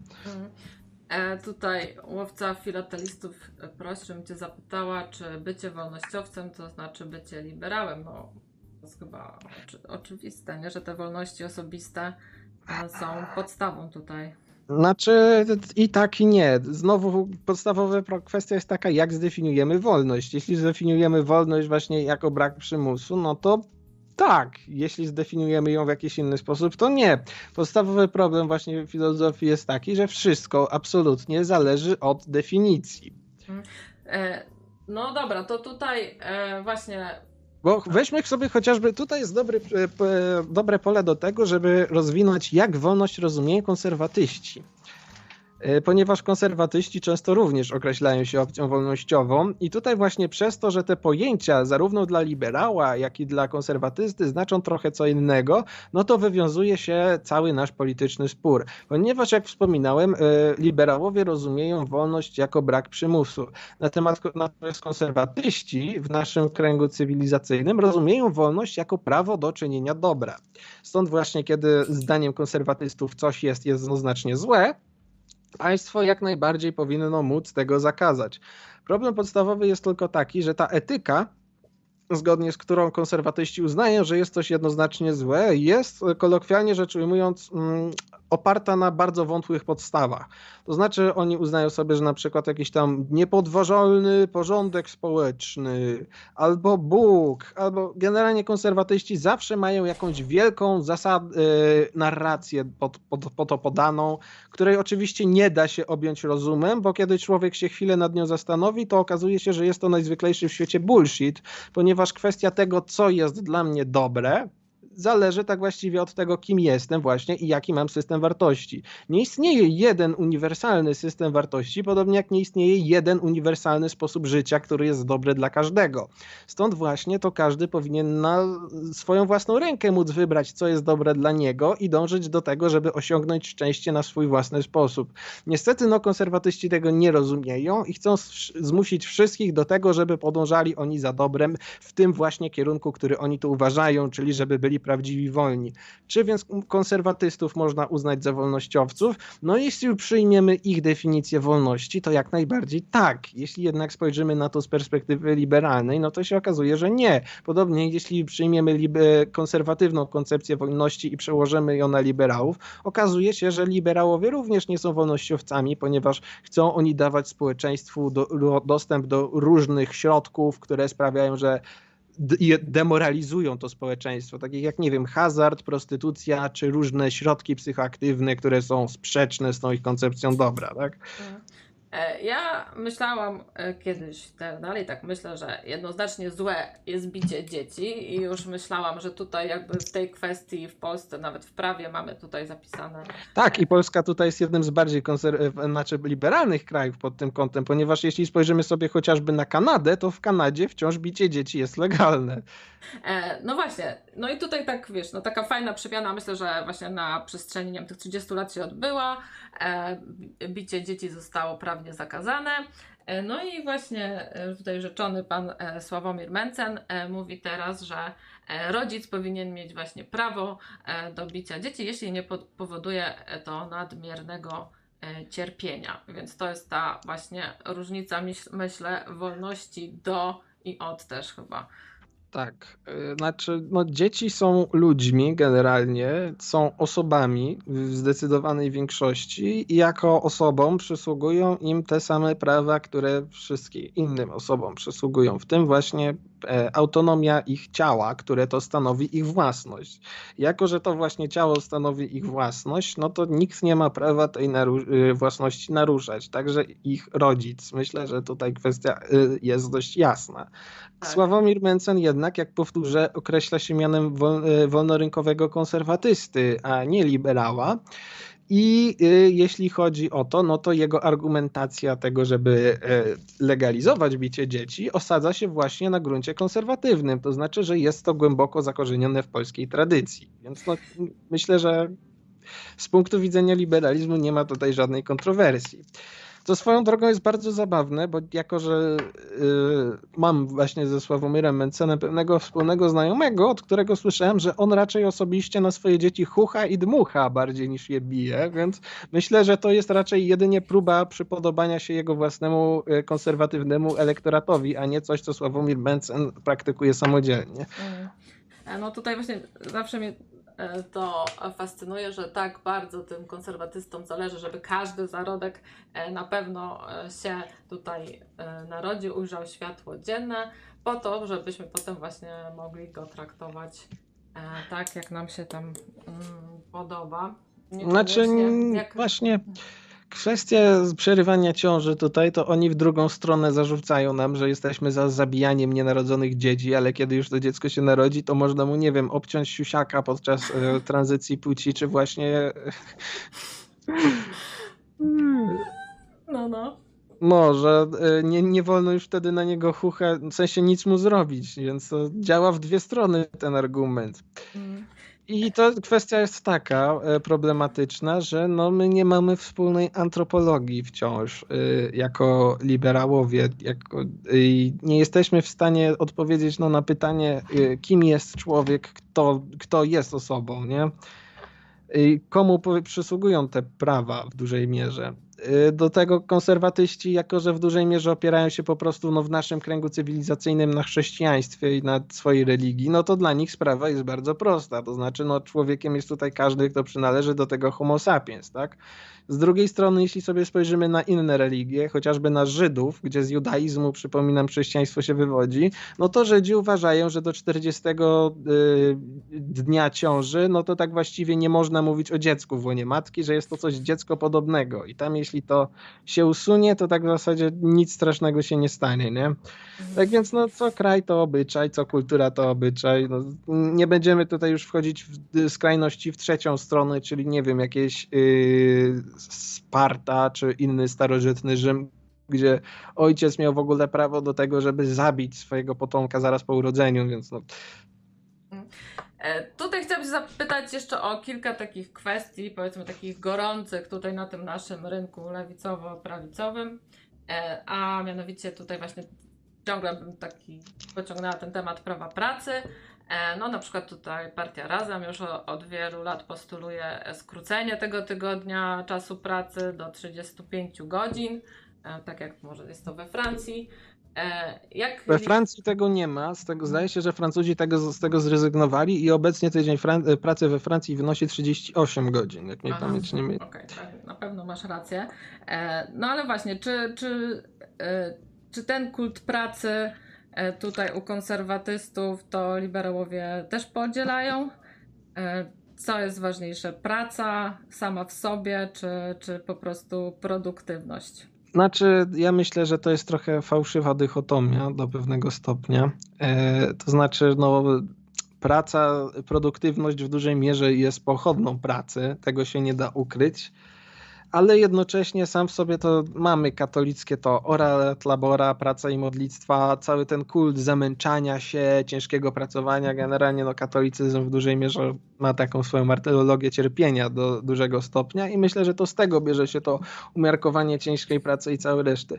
Podczas kiedy liberalizm ma do tego w gruncie rzeczy podejście pragmatyczne. Liberalni ekonomiści, mimo że jak wspominałem, no, z ekonomii nie można wyciągać sądów na temat tego, jak być powinno, należy dodać do tego jeszcze pewien system wartości. No a system wartości liberałów jest bardzo prosty. Każdy powinien dążyć sobie do szczęścia na swój własny sposób. Jeśli więc szczęściem dla kogoś jest zacharowywanie się na śmierć, ponieważ nie wiem, jest pracocholikiem i albo nie wiem, ma taką ambicję, żeby stworzyć jakąś największą firmę na świecie, no to bardzo proszę. Ale mam wrażenie, że zdecydowana większość ludzi no jednak pracuje po to, żeby żyć, a nie żyje po to, żeby pracować. I tutaj znowu jednym z podstawowych założeń ekonomii jest to, że praca jest dla człowieka przykrością i stara się on tą pracę minimalizować i maksymalizować swoją przyjemność, swój czas wolny. W związku z tym y, potrzebujemy, żeby ta praca była na tyle efektywna, żeby no, była w stanie nas utrzymać na takim poziomie, na jakim chcemy. Tak więc sam w sobie kult ciężkiej pracy dla ciężkiej pracy jest bezsensowny. Praca ma przynosić efekty, a nie, no, weźmy tutaj pierwszy przykład z brzegu. Zdecydowanie człowiek się bardziej napoci i napracuje, kiedy będzie musiał wykopać kilometrowy rów przy pomocy łyżeczki. Myślę jednak, że dużo bardziej efektywne byłoby, gdyby zrobił to przy pomocy, y, nie wiem, koparki, mimo że zdecydowanie mniej pracy musiałby w to włożyć. No tylko, że tutaj przechodzimy do kolejnej kwestii, czyli do tego, co nam e, sprawia, że praca jest bardziej efektywna. Tym, co sprawia, że praca jest bardziej efektywna, jest w dużej mierze kapitał. I to dzięki akumulacji kapitału możemy wydajność naszej pracy maksymalizować. No, ten przykład z łyżką i koparką jest pierwszy z brzegu. No, łyżka kosztuje powiedzmy złotówka, koparka kosztuje jakieś dziesiątki, jeśli nie setki tysięcy złotych i skądś to musi się wziąć. No a kapitał siłą rzeczy, czy tego chcemy chcemy czy nie, bierze się z oszczędności, które to oszczędności muszą również ponosi, pochodzić z pracy, z jakiegoś produktywnego wysiłku, który wytwarza nam e, jakieś dobra i dopiero nadwyżki tych dóbr możemy przeznaczyć na to, żeby oszczędzać. Natomiast te oszczędności na to, żeby zwielokrotnić wydajność naszej pracy, co z kolei przełoży się na to, że będziemy mogli mniej pracować w przyszłości postulowany przez partię Razem e, postulat, żeby skrócić ten tydzień pracy do 35 godzin, mm, tak naprawdę wydłuży naszą drogę do tego, żeby zakumulować naszego kapitału na tyle dużo, żeby nasza praca była na tyle wydajna, żebyśmy mogli y, być tak wydajną gospodarką, jak te gospodarki zachodnie, jak tutaj chociażby przytoczona przez ciebie Francja. Ponieważ jeśli zajrzymy sobie w statystyki na OECD, no to jest organizacja zrzeszająca państwa, y, rozwinięte państwa zachodnie, no to się okaże, że tam Polsk, godzina pracy Polaka to jest wkład do PKB rzędu jakiegoś 16,5 dolara, jeśli mnie pamięć nie myli. Natomiast godzina pracy Norwega oscyluje w okolicach 100 dolarów. I to właśnie nie przez to, że Polak jest jakiś istotowo gorszy, tylko przez to, że w Norwegii jest więcej tego kapitału. Tak więc no ja osobiście uważam, że lepiej dążyć do tego, żeby akumulować tego kapitału jak najwięcej i y, osiągnąć jednak ten poziom e, Europy Zachodniej, a nie robić to powiedzmy jakiś head start i próbować to omijać na siłę. Ja zresztą kiedyś znalazłem takie dobre porównanie, że yy, lewicowe pomysły na politykę gospodarczą to jest trochę szukanie eksploitów. To znaczy, że a może tutaj coś rzucić, a może to jakoś usprawdzić, no fajnie. No i właśnie tego szukanie, żeby było tego jak najmniej, jak najmniej tej przykrości już jak najszybciej. No ale bardzo przepraszam, Niestety tak się nie da. Oczywiście możemy próbować ściągać kapitał z zagranicy, to znaczy zachęcać innych ludzi do tego, żeby inwestowali w naszym kraju, no ale aktualnie nie jest to specjalnie atrakcyjne miejsce do tego. Poza tym to nigdy nie zastąpi nam własnych inwestycji krajowych, ponieważ znowu wtedy te nadwyżki e, i renta kapitałowa nie pozostanie w rękach naszych obywateli, którzy będą mogli to reinwestować, a powiedzmy właśnie e, obywateli Niderlandów, czy Wielkiej Brytanii, czy Stanów Zjednoczonych, którzy tutaj zainwestują i tym samym te zyski będą mogli oni sobie wydawać i konsumować y, u siebie w kraju, a niekoniecznie u nas, co nawet z takiego narodowego punktu widzenia właśnie nie jest specjalnie zjawiskiem pożądanym. Y, jeśli natomiast chodzi o odgórne regulowanie prawa pra y, czasu pracy, no to jestem temu przeciwny. Uważam, że każdy powinien samodzielnie zdecydować o tym, ile sobie pracuje w ciągu tygodnia. Dobry przykład to jest chociażby y, właśnie Niderlandy, które przetoczyłem przed chwilą. W Niderlandach nie ma odgórnych regulacji dotyczących tego, ile powinien wynosić ten czas pracy. No i tam istnieją firmy, w których ludzie pracują po 44 godziny w tygodniu, są też takie, w których pracują po 38-36. No i jakby Powiedziałeś coś takiego, że jak ktoś chce się zacharować na śmierć, to niech się zacharowuje. Czyli rozumiem, że e, uważasz, że jak ktoś ma ochotę robić nie wiem, 50 godzin nadgodzin w tygodniu, to proszę bardzo. No to nie jest moje życie, nie? Ja nie, nie, ży, nie ja będę żył z konsekwencjami tych wyborów. Nie wiem dlaczego małbym przekładać swój własny system wartości na innego człowieka. Słuchaj, teraz jest taki gorący temat tej sztucznej inteligencji, że ona nam tutaj wszystkim pracę pozabiera i, i, o matko i tutaj przejmuje kontrolę. E, no i tam Elon e, Musk tam e, z innymi jakimiś, e, wiesz, e, no tam powiedzmy tuzami tej Doliny Krzemowej, oni postulują, żeby na pół roku e, wstrzymać e, tutaj rozwój tej sztucznej inteligencji, żeby po prostu się zastanowić, w którą to stronę ma zmierzać i tak dalej, żeby to jakoś ogarnąć, nie wiem, czy ze strony jakiejś prawnej i, i tak dalej. Co ty na ten temat sądzisz? Czy, czy, czy to znaczy, ma jakiś sens? Nie mam tutaj specjalnie poglądów dotyczących e, sztucznej inteligencji, sztucznej inteligencji. Z tego co wiem, to, to co obecnie nazywamy sztuczną inteligencją, czyli chat GPT i tak dalej, nie jest w istocie żadną inteligencją, a są to jedynie wyuczone modele językowe, które bezmyślnie nie powtarzają teksty po tym, jak przeanalizowały one określoną ilość tych tekstów. Tak więc, no mówię, inteligencja to to jest e, raczej średnia, żeby nie powiedzieć, że żadna, jak ma to miejsce w rzeczywistości. Y, nie wiem, jaki będzie miała ona specyficznie wpływ na nasz obecny rynek pracy. Wiem jedynie, że e, historycznie rzecz ujmując, bardzo wiele mieliśmy takich ruchów, które przestrzegały nas przed tym, żeby tylko pozwól, że sięgnę tutaj sobie e, po książkę, którą mam pod ręką, czyli Ekonomię w jednej lekcji Henry'ego Hazlita.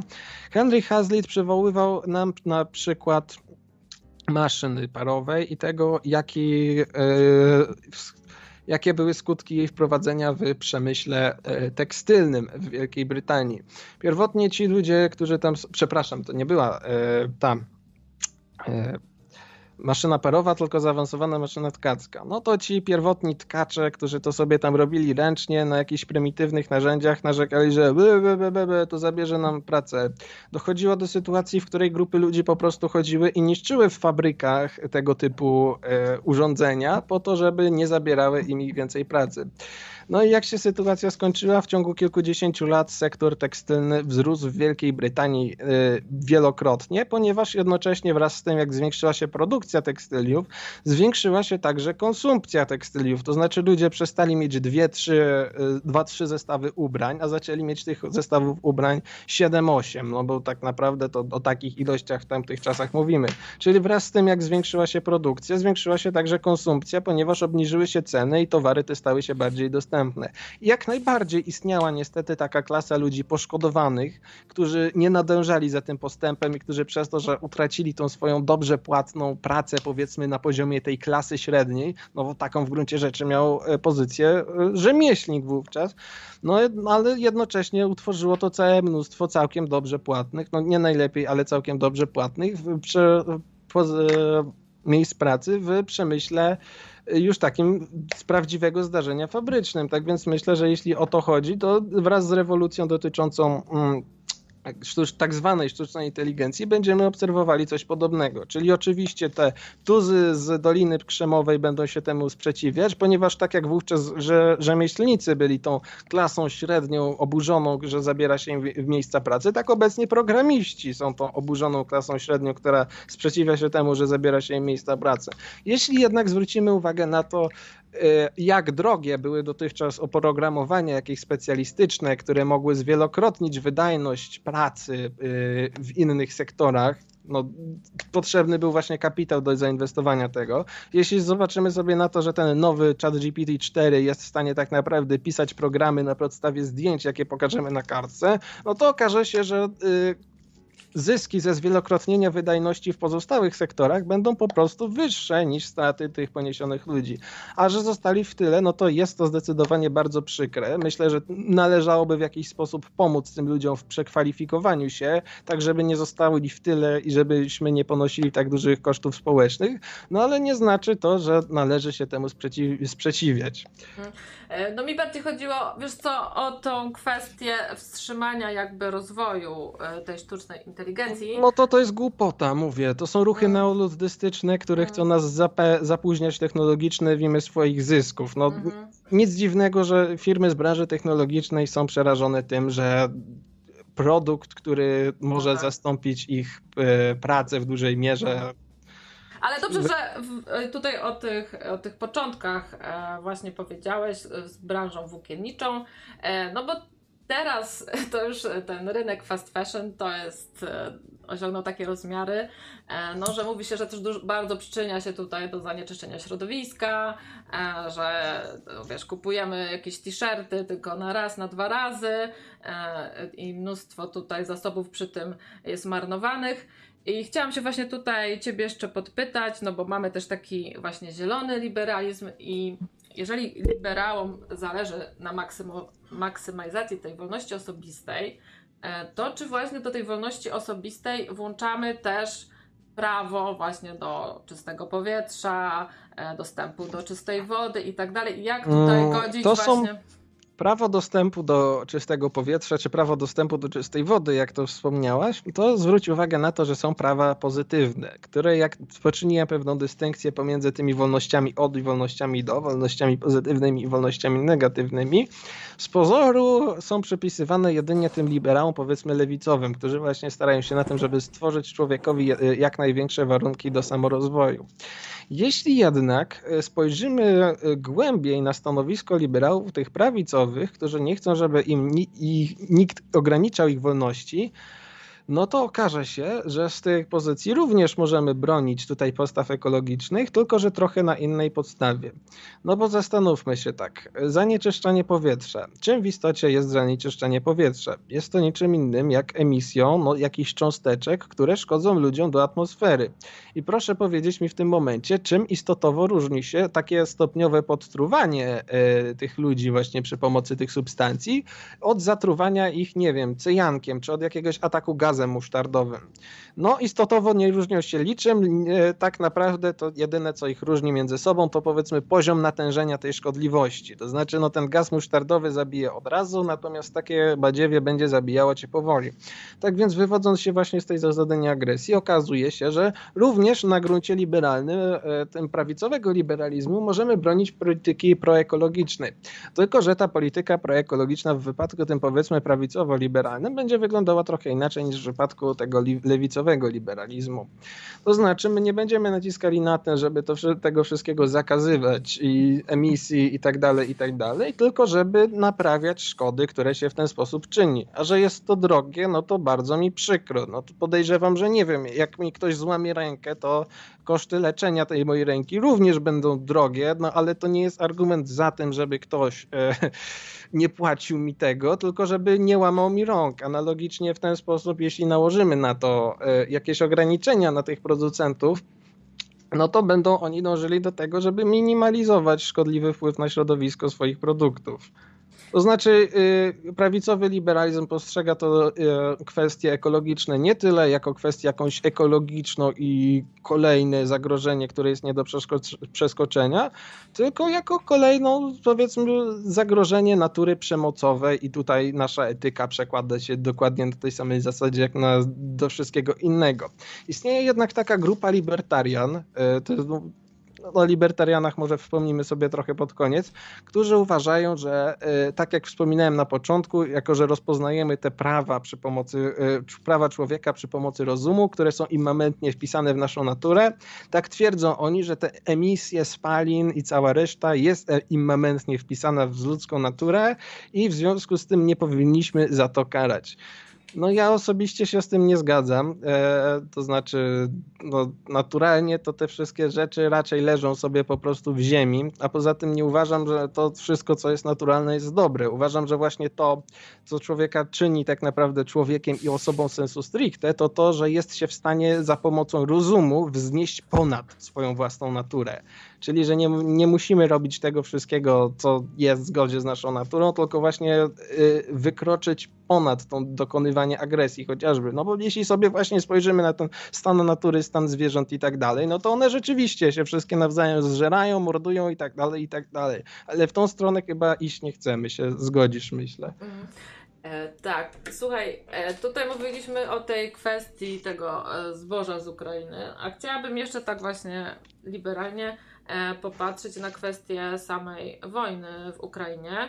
E, no bo wiadomo, ważne, żeby taki konflikt zakończył się e, jak najszybciej, e, ale no, część głosów jest też takich, że z takich katastrof, nieszczęść, tak, można też jakieś e, gospodarcze tutaj e, pozytywy wyciągać, tak, no bo przecież tam trzeba będzie e, jakieś firmy polskie będą mogły coś potem e, budować i, i z tego jakąś korzyść odniesiemy. E, znaczy, powiem w ten sposób. Zależy z czyjej perspektywy na to patrzeć. Jeśli patrzymy na tą wojnę w Ukrainie z perspektywy całego świata, to świat zdecydowanie na tej wojnie w Ukrainie ubożeje i to bardzo. Przede wszystkim dlatego, że mm, zuży. Powiem to w ten sposób. Nasz patron, Fryderyk Bastiat, właśnie napisał w, tej, w tym temacie bardzo swój słynny esej na temat historii o zbitej szybie. To znaczy, że yy, historia leciała mniej więcej w ten sposób, że istniał sobie piekarz, który miał piekarnię, następnie przyszedł facet, zbił mu tą szybę przy pomocy kamienia, następnie zebrał się tłum gapiów, który powiedział, że oczywiście dla tego piekarza stała się wielka tragedia, ale przecież e, to bardzo dobrze z punktu widzenia gospodarczego, no bo dzięki temu, że ta szyba jest zbita, teraz szklarz będzie miał pracę i będzie mógł to wstawić i tak dalej, i tak dalej. I z tego punktu widzenia, no to jak najbardziej. Gospodarka się będzie w cudzysłowie kręcić, szklarz e, będzie musiał to wstawić i będzie musiał za to zapłacić piekarz. Tylko, że problem pojawia się taki, że pieniądze przeznaczone na to, że e, żeby wstawić tą szybę, w innym wypadku nie zniknęłyby magicznie, to znaczy nie zniknęłyby one w jakiś sposób z obiegu gospodarczego. W innym wypadku po prostu piekarz wydałby te pieniądze na co innego, to znaczy mógłby sobie za to kupić jakiś, nie wiem, nowy garnitur, nowe buty i tak dalej, i tak dalej. Yy, tak więc w sytuacji, w której mamy tą szybę zbitą i ktoś ją musi wstawić, jako społeczeństwo zyskaliśmy no, nową szybę, naprawienie szkody. Natomiast w sytuacji, w której ta szyba yy, nie zostałaby zbita, no to społeczeństwo yy, zyskałoby nowy garnitur, mając jednocześnie tą szybę, czyli jako całość bylibyśmy bogatsi. Niestety jednak tego garnituru, którego sobie ten nasz kochany piekarz nie kupił, nie widać, natomiast wstawioną nową błyszczącą szybę jak najbardziej widać. I to jest właśnie ten podstawowy problem, co widać i czego nie widać w gospodarce. Przekładając to na wojnę w Ukrainie, okazuje się, że znowu, po to, żeby ta wojna mogła się toczyć, no to zużywane są, jest całe mnóstwo e, rzadkich zasobów. Zużywane jest całe mnóstwo stali, zużywane jest całe mnóstwo y, paliwa, zużywane jest wreszcie całe mnóstwo ludzkich żyć, ludzkich żyć, które należą do tych osób, które mogłyby w innym wypadku, nawet tak mówię, z czysto egoistycznego punktu widzenia, to pracować i tym samym produkować e, potrzebne rzeczy, które moglibyśmy później nabywać, czyli poszerzać tą pulę światowego bogactwa. Natomiast obecnie muszą oni w bezproduktywny sposób siedzieć w okopie i konsumować te wszystkie rzeczy, te całe maszyny wojskowe i tak dalej, które, na które to zasoby mogłyby w innym wypadku pójść na coś bardziej produktywnego, czyli no nie wiem, na jakieś smartfony, samochody, samochody osobowe, szkoły, szpitale, po to, żeby płacić pensje nauczycielom i tak dalej, i tak dalej. Z tym, że to, że ta sytuacja wygląda w ten sposób, to powtórzę, y, jest tragedia jak najbardziej dla całego świata. Nie znaczy to jednak, że my jako kraj nie możemy na to zyskać, ponieważ ty tutaj wspomniałaś na temat tych możliwości odbudowy, Polska może w tym wypadku wcielić się w rolę tego szklarza wstawiającego zbitą szybę. No, z punktu widzenia tego e, szklarza wstawiającego zbitą szybę, jak najbardziej taka sytuacja jest zbawienna, w której ludzie chodzą i je zbijają. Niemniej uważam, że wciąż pozostaje to głęboko nieetyczne, żeby w sensie, żeby to robić, żeby wywoływać wojny tylko po to, żeby to y, odbudowywać. Tak więc tutaj znowu mamy ten podstawowy konflikt interesów. Jeśli ktoś patrzy na to z perspektywy praw człowieka, z perspektywy indywidualistycznej, to jak najbardziej możemy y, rozpoznać to, że no, Ukraińcy są ludźmi takimi samymi jak każdy, wszyscy inni i zasługują na to, żeby sobie po prostu w spokoju żyć, produkować i konsumować. Natomiast z punktu widzenia interesu tego nacjonalistycznego, no to może być w interesie jakiegoś państwa po to, żeby wywoływać tam konflikty i następnie czerpać korzyści gospodarcze z odbudowy. Mamy tutaj na linii Tomisia, z USA, kraju, który właśnie jest e, takim prowodyrem też często uważanym, który wywołuje liczne konflikty. Hej Tomisiu, e, jaki, z jakim pytaniem dzwonisz? A, witam, witam. Nie, wiesz co, nie, nie mam żadnych konkretnych pytań, ale wydaje mi się, że libertanizm i komunizm troszeczkę mają wspólnych cech, bo to są takie, takie trochę ideologie nie do końca. No to są takie ideologie, które w praktyce się rzadko, rzadko e, wiesz, rzadko można je w praktyce, że tak powiem, e, praktykować. Trochę nie po polsku. To są trochę takie łudne dla mnie ideologie. Nie wiem, czy, czy gość może się do tego odnieść. Znaczy, mówisz li, libertarizm. Masz na myśli liberalizm czy libertarianizm? Bo w zależności od tego, to moja odpowiedź będzie zupełnie różna, bo te ideologie, mimo że libertarianizm wyrasta z liberalizmu, nie poruszyliśmy tej kwestii ostatecznie, są zupełnie różne.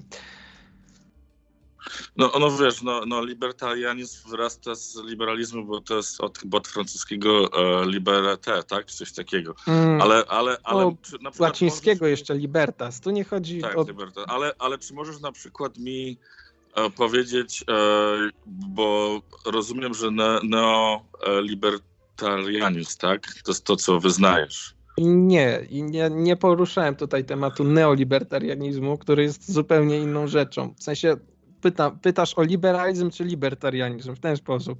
Dobra, no to e, e, neoliberalizm. Czy to jest po prostu e, oparte na takim klasycznym liberalizmie? Tak. Czy co, co według ciebie to neo zmienia? Neo to znaczy, że e, to oznacza, no mówiłem to chyba nas, e, podczas naszej prywatnej rozmowy, jeszcze zanim zaczęliśmy, to znaczy Neoliberalizm sprzedawał się wszystkim jako powrót do tego starego, dobrego, klasycznego liberalizmu, powiedzmy z jego początków, tego, jak mówiłem, który się skończył wraz z Johnem Stuart Emilem, czyli do tego liberalizmu leseferystycznego. Problem jest jednak taki, że liberalizm miał te swoje nurty tak naprawdę od zawsze i w ramach tego liberalizmu klasycznego mamy chociażby no, Adama Smitha, który popierał publiczne szkolnictwo, mieliśmy także Thomasa Paina, który popierał chociażby zasiłki dla bezrobotnych. Neoliberałowie jako tacy no, zbudowali zbudowali sobie jednak mit wokół tego, że oni powracając do tego czystego, wolnego rynku, do pewnego stopnia przywracają to, ten liberalizm, który panował kiedyś.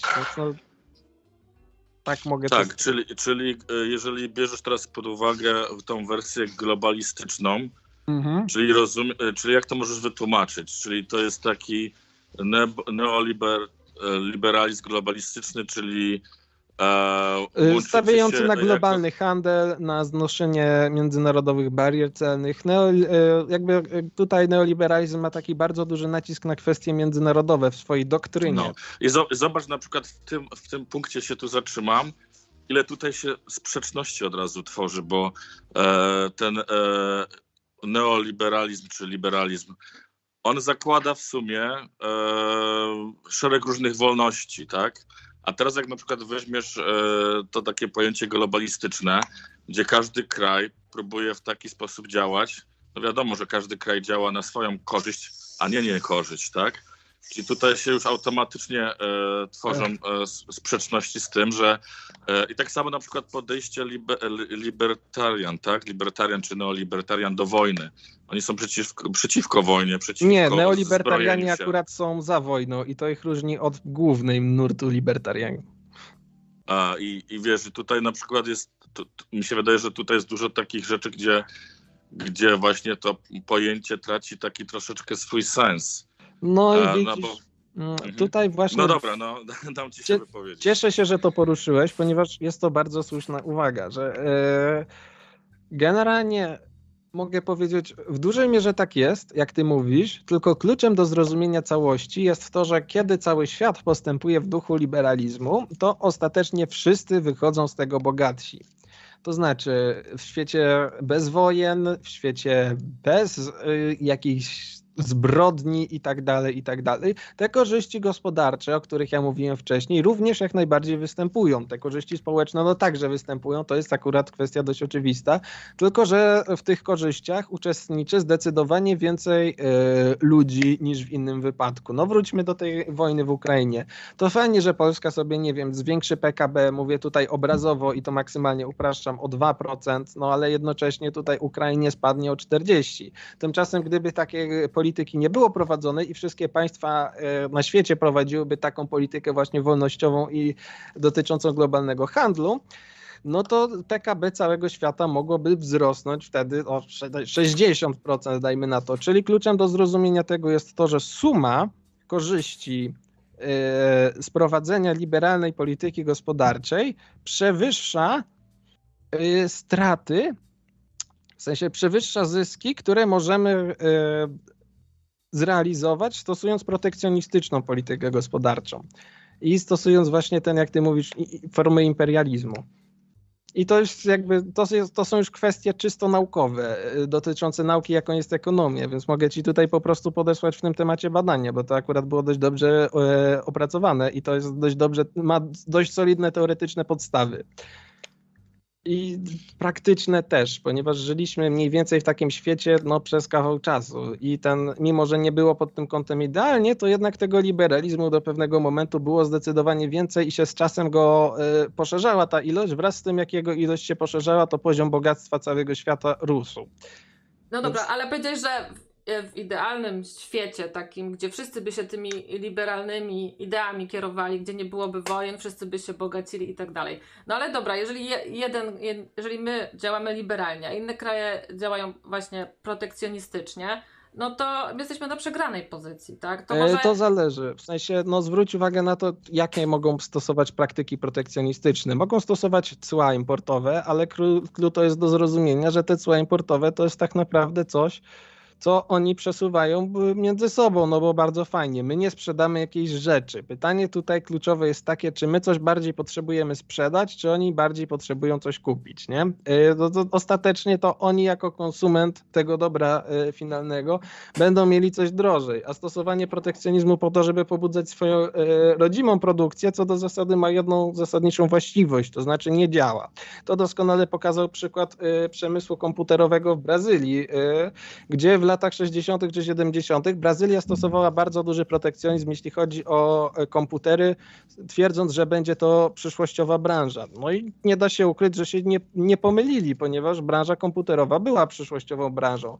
Tylko co z tego, skoro te brazylijskie protekcjonistyczne rozwiązania doprowadzały do tego, że brazylijskie komputery były kilkukrotnie droższe niż wreszcie, no bo wiadomo, że musieli oni je produkować na własną rękę bez tych dobrodziejstw światowej gospodarki, jakie były zapóźnione względem standardu na rynku o około dwa lata, ponieważ uwaga, wraz z tym jak Brazylia wprowadziła te swoje rozwiązania, no to tak się jakoś dziwnie składało, że poszczególne firmy mm, nie chciały się dzielić swoimi rozwiązaniami technologicznymi, skoro i tak nie mogły ich wykorzystać na brazylijskim rynku.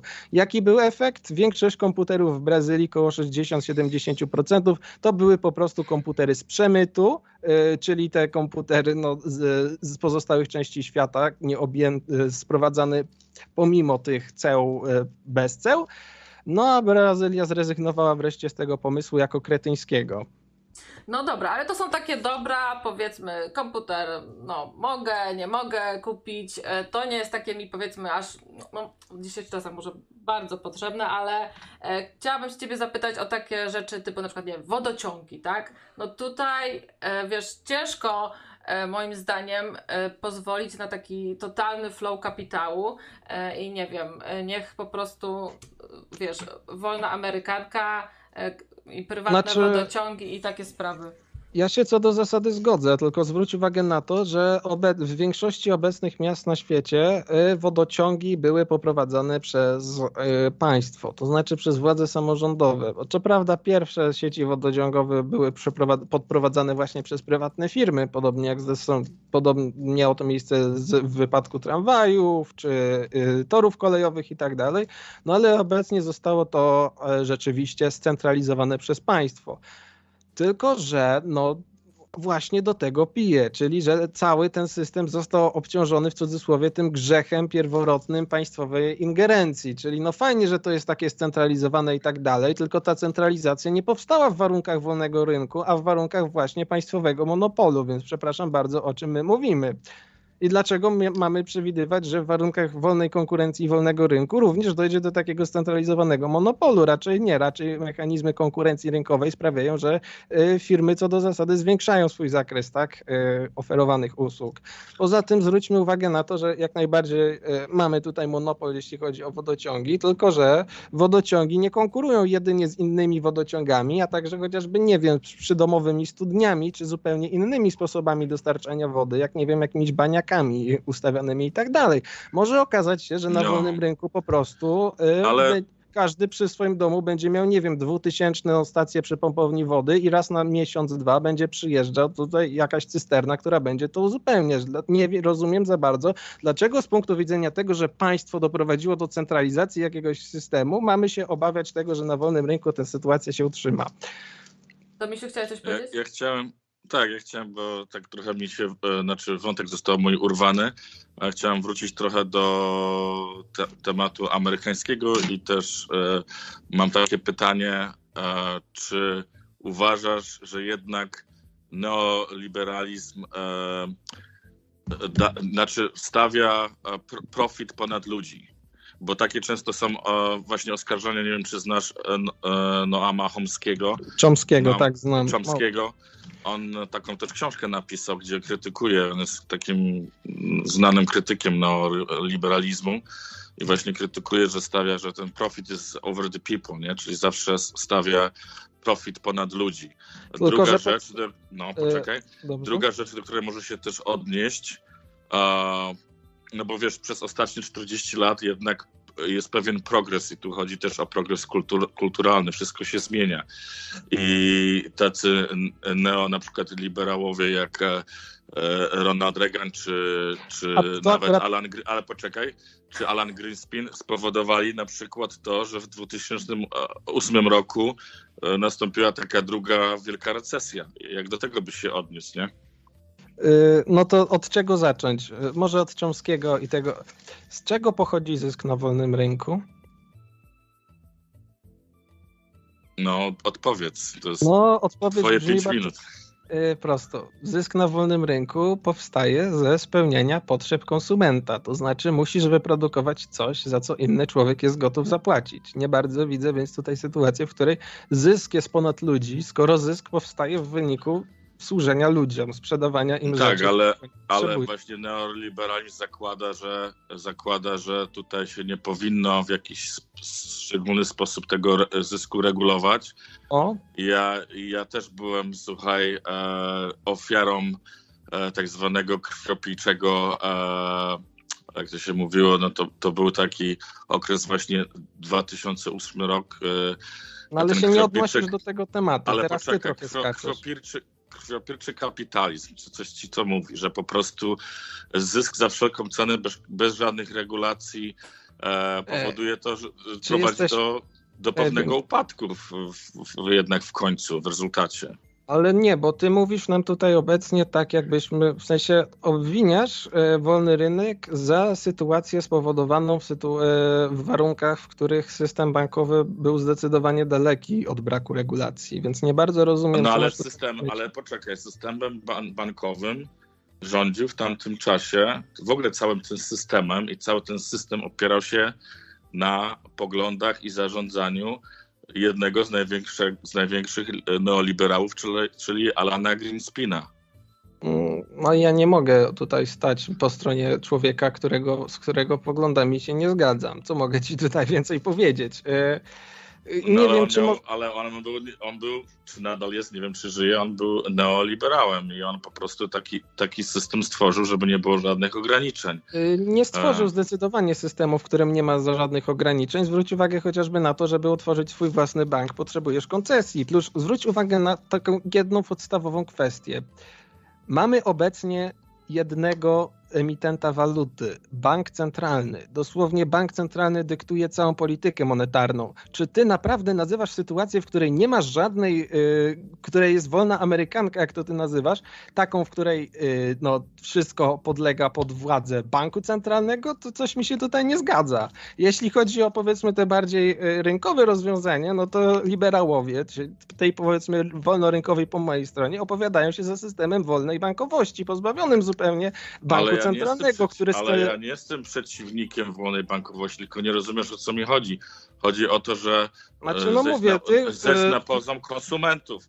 Zejść na poziom, na poziom konsumentów, czy takie banki, które e, e, w żaden sposób nie regulują i wydają e, kredyty i pożyczki, e, wiesz, ko- komu tylko wlezie, żeby właśnie był ten profit. Ale to, Czy to jest mylisz system? trochę skutek z przyczyną, przepraszam. Jeśli chodzi o wydawanie pożyczek właśnie e, komu le, jak leci, to mieliśmy do czynienia to właśnie przy okazji kryzysu roku, lat 2007-2008. Tylko właśnie powtórzę, zwróć uwagę na to, że nie było to spowodowane przez działanie wolnego rynku, tylko przez działalność państwa, które po prostu można powiedzieć gwarantowało bankom, że w razie jakichkolwiek problemów finansowych, no to e, tak naprawdę uratują oni ich płynność przy pomocy pożyczek e, generowanych tak naprawdę z, z banku centralnego, przy pomocy pieniędzy ge- generowanych z powietrza.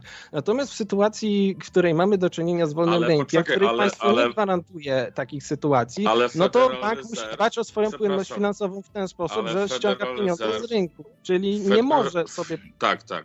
Ale Federal Reserve, przepraszam, nie jest instytucją rządową.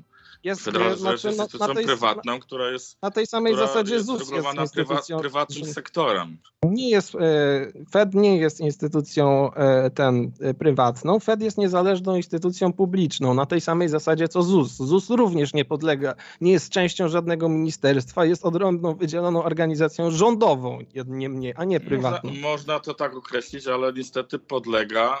E, Słuchaj, Fedowi po, pożyczają pieniądze największe prywatne banki, więc tutaj Znaczy, można się, Fed można się kłócić, ale powtórzę po raz kolejny, czy sytuacja, w której jeden centralny organ jest uprzywilejowany przez państwo, jest sytuacją wolnorynkową? Zdaje mi się, że nie.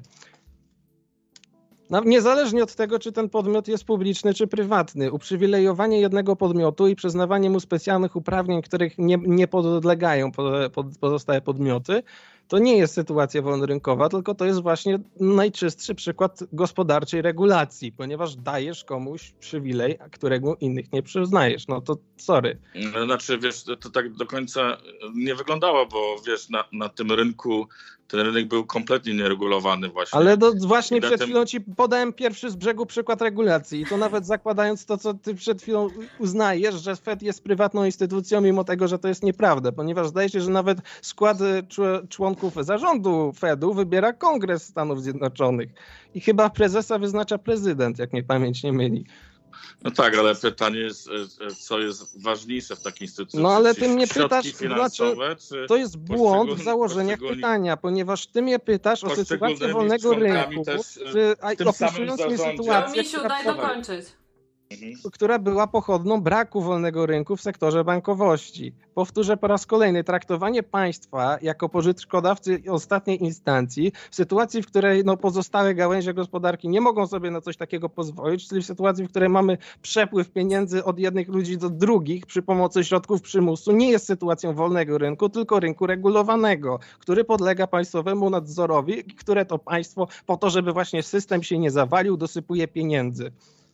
Słuchaj, w tamtych czasach było bardzo dużo takich instytucji, że, że dziadek z babcią mógł swój własny e, e, mortgage- company otworzyć i nie był w żaden sposób regu- regulowana ich, ich działalność. I oni mogli... No nieprawda, wystawiać podlegały karty- no, one nieprawda? e, nie security. podlegało, po prostu nieprawda, bo było bardzo dużo lenderów. Ja też byłem e, ofiarą jednego z takich lenderów, którzy po prostu sobie robili, robili co chcą. Mieli kompletną e, wolną rękę do, do tego. Mogli nawet wystawić, jak, słuchaj, jak wpisałem, bym wpisał w aplikacji mojego psa o kartę kredytową, to by mój pies dostał też kartę kredytową, bo nie było po prostu w ogóle kompletnie nie było regulowane i tak samo Ja było na powtórzę rynku. po raz kolejny. Zastanów się, czy gdyby bank był prywatną firmą, która e, operuje dla zysku i która zdaje sobie sprawę z tego, że jeśli nie będzie wypłacalna, to po prostu zbankrutuje, a nie dostanie za darmo pieniądze do, od państwa, zachowywałaby się w podobny sposób? Nie, pożyczałaby pieniądze jedynie tym ludziom, którzy są w stanie spłacić kredyt, ponieważ gdyby nie spłacili kredytu, nie byliby oni w stanie y, no, mieć pieniędzy na swoją bieżącą działalność, nie wspominając już nawet o wypracowaniu bieżących zysków. Natomiast w obecnej sytuacji, w której państwo jest pożyczkodawcą ostatniej instancji, banki mogą zupełnie ignor- ignorować sobie takich indywidualnych ludzi i podejmować decyzje wysokiego ryzyka, ponieważ w razie W i, i tak uratuje ich państwo, co jest ingerencją rządową. Rozumiesz? No tak, no ro- rozumiem o co ci chodzi. No to chodzi nie rozumiem, bail- dlaczego mówisz o to wolny rynek w sytuacji, w której wolny nie jest, winny nie jest wolny rynek, tylko właśnie ingerencja rządowa. A słuchaj, a Julek, No ale gdzieś Rząd decyzje zachęca gdzieś banki do podejmowania nadmiernego ryzyka. Nie wiem, czego tutaj rozum- nie rozumiesz. No ale jak gdyby banki z- oddolnie, jako właśnie takim podejściu swoim neoliberalnym, dążą Ale to do tego, jakim pod... nie nie rozumiem, dlaczego nazywasz to podejście neoliberalnym. Co, w sensie chęć zysku kosztem społeczeństwa jest i mamy. Nie wiem, czy ci banki stały się jakieś bardziej chciwe przy okazji tego kryzysu 2008 niż nie wiem, względem lat e, 70., kiedy to poluzowanie systemu bankowego się tak naprawdę odbyło? No myślę, że Ja uważam, się że stać... tak. No myślę, że były do tego samego stopnia, e, jeśli chodzi o swoje podejście pazerne, jak to ty nazywasz, tylko po prostu zmieniło się klimat polityczny i wola polityczna do tego, żeby na wypadek e, zawirowań w takim systemie bankowym jednak... Banki kiedyś, banki kiedyś miały bardziej konserwatywne podejście do, do swoich usług i, No, czy, czyżby nie w i- czasach, w których państwo nie było pożyczkodawcą ostatniej instancji? O, jaki dziwny przypadek, nie? ja się jednak tutaj no, nie zgodzę, ale to jest moje właśnie, jak mówię, moja prywatna opinia. Także No to twoja ma- prywatna opinia jest oparta o niewłaściwe przesłanki i jest bzdurna. To, że jest to twoja prywatna opinia, to nie świadczy o tym, że jest to cokolwiek mądrego. No ale to wiesz, na tym się opiera, jak weź, otworzysz sobie jakąkolwiek encyklopedię, przeczytasz założenia neoliberalne, na tym się opierają, to są główne założenia, żeby właśnie e, kompletnie dać wolną rękę. No, której nie było. tego. Y, Powtórzę po raz kolejny. W sensie, no, no ja tutaj, kojarzę, tutaj się w nie sensie, zgadzamy. Tu się Ja jak nie zgadzamy. kojarzę ekonomistów ze szkoły austriackiej, czyli tych złych, straszliwych neoliberałów, to ci źli, straszliwi neoliberałowie, powtórzę po raz kolejny, y, optują za systemem wolnej bankowości, w której nie istnieje bank centralny, w której nie istnieje pożyczkodawca ostatniej instancji, w której stopa procentowa jest stopą rynkową, taką jak każda inna, a nie ustaloną odgórnie przez bank centralny. Więc no, sorry. Ja myślę, że tutaj zakończ, zakończmy ten spór, no bo z tego jak to wygląda, to jeżeli ten system finansowy tak, jest centralnie e, sterowany, e, no to tak można powiedzieć, że właściwie no, ten wolny rynek to jest tylko taki fantazmat, tak, do którego Tak, ale wiesz, wiesz, trzeba wziąć pod uwagę, że, że w każdym państwie istnieje, bo wiesz, to się wszystko opiera, oczywiście opiera na, e, na konsumpcji i gdzieś tam na dole są zawsze... O, bardzo kon- się cieszę, że wspomniałeś na Ale- temat ekonomii tak, opartej o ale- konsumpcji, ponieważ ja, jak wspominałem przed chwilą, ekonomia y, ta zła neoliberalna opiera się na oszczędnościach. Stymulowanie konsumpcji i popytu zagregowanego to zdecydowanie są tenisiści, a nie liberałowie. Tak, tylko teraz jeszcze skończę, tylko że wiesz, ten konsumpcjonizm, wiadomo, że na, na, tym, na samym dole są e, osoby, które będą po prostu czy wnioskowały o udzielenie pożyczek, czy będą, wiesz, e, e, kupowały i tak dalej. To nie, nie można wziąć pod uwagę, że te wszystkie osoby są na tyle wykształcone, że znają się na tyle na ekonomii, I właśnie na tym polega e, problem braku jakiejkolwiek regu- regulowania tego rynku, że e, wiadomo, że z, z dołu idzie zapotrzebowanie, a z góry z kolei idzie na to, żeby jak najwięcej tego produktu opchnąć tym ludziom, nie? Mm, takim- no a ludzie z drugiej strony poczekaj, działają w ten bankom- sposób, żeby jak najwięcej bankom kupić. czy pożyczkodawcom zależy właśnie na tym, żeby ci ludzie jak najmniej wiedzieli, e, w co się pakują, a nie żeby oni byli na, na tyle wykształceni i doinformowani. Zauważ na przykład, jak dostajesz aplikację w Ameryce, nie wiem jak jest w Polsce, jak dostajesz aplik- aplikację w Ameryce e, na kartę kredytową, jest wszystko tak napisane drobnym maczkiem, że część ludzi w ogóle tego nie czyta. No, myśli, że to, to, jest zrobione, ale poczekaj, myślisz, że to jest zrobione specjalnie, czy to jest niespecjalnie zrobione? Albo w reklamach, albo nie wiem, gdziekolwiek. To przecież wiadomo, że to są takie rzeczy, które te banki próbują w jakiś sposób omijać, albo po prostu troszeczkę tam hachmycą, żeby po prostu swój produkt opchnąć. A na dole wiedzą, że im, więcej, im to społeczeństwo jest mniej poinformowane, e, mniej e, douczone ekonomicznie, ona po prostu będzie brało te produkty. I tak to jest sprzedawane. Nie, nie, okej, okay. w sensie nie, widzę, że mnie nie potrzebujesz tutaj do dyskusji i doskonale sobie dajesz radę samodzielnie, bo nie, nie wychwyciłem żadnego pytania ani niczego takiego. No, co, w sensie wracam tutaj po raz kolejny do tego, o czym ja mówiłem przed chwilą i czego bardzo usilnie zdajesz się nie rozumieć, że bankom w warunkach wolnego rynku przede wszystkim zależy na tym, żeby ich klient był wypłacalny, bo jeśli ich klienci nie będą w stanie spłacać kredytów, no to bank zbankrutuje. Tak więc ściskanie no kart kredytowych... No przed chwilą sam powiedziałeś, że bank nie zbankrutuje, bo się odwoła do Powiedziałem eee, tak samo jak użyłem, wiesz, takiego tak, pierwszego. Pierwszy bank, pierwszy ale bank, to misiu, który faktycznie było. Ale ja powiedziałem dosłownie w warunkach wolnego rynku, a teraz próbujesz mi przerwać i mówisz, że. Y, zwróć uwagę na to, że jak ja mówię o sytuacji na wolnym rynku, to ty się odwołujesz do sytuacji obecnej, natomiast jak ja się odwołuję do sytuacji obecnej, to ty z powrotem wspominasz, no tak, ale w sumie, że na wolnym rynku działałoby to tak, tak i tak. Sorry, musimy operować na jakiejś jednej współpłaszczyźnie założeń i nie może być tak, że jak ja ci mówię na temat temat tego, jak to powinno wyglądać, to ty się odwołujesz, no tak, ale tak to nie wygląda. No wiem, że to tak nie wygląda i właśnie w tym jest problem, że to tak nie wygląda i powinniśmy to zmienić.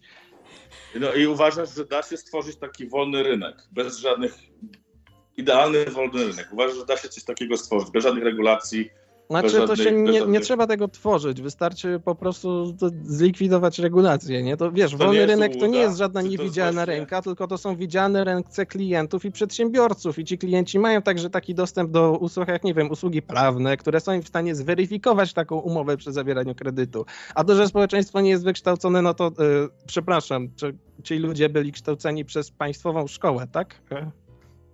Tą wolnorynkową tak, państwową szkołę, się, która operuje się, dla zysku, jak wiadomo, stara się, żeby przekazać jak najlepsze jakość kształcenia cały czas. Tak, to się wszystko cały czas sprowadza do tego, że państwo że ten, Ja tak, że liberalizm, właśnie ten liberalizm jest taką ideologią trochę łudną. To jest trochę utopia, tak jak komunizm, bo jest w założeniu to jest wspaniała. Komunizm też jest w założeniu wspaniały jest wspaniały, tylko że problem jest taki, że, że nie da się tego wprowadzić. Ale ja nie widzę tutaj żadnego problemu. W sensie, jaki jest problem z, z zlikwidowaniem regulacji? Dlaczego nie da się tego zrobić? Słucham. No to się da zrobić, tylko. No to co mi gadasz, będzie, że jest to, to nie będzie działało? Słuchaj, komuniści wprowadzali bo też mówili, że to się da zrobić, tylko jakoś kurczę to nie no, Ale jak to ma działać, skoro się tego nie wprowadza? W sensie to jest mój podstawowy problem. I komunizm ma tak ten jeden problem, że yy, nie ma w nim systemu racjonalnej kalkulacji ekonomicznej, natomiast tu jak najbardziej istnieje system kalkulacji ekonomicznej.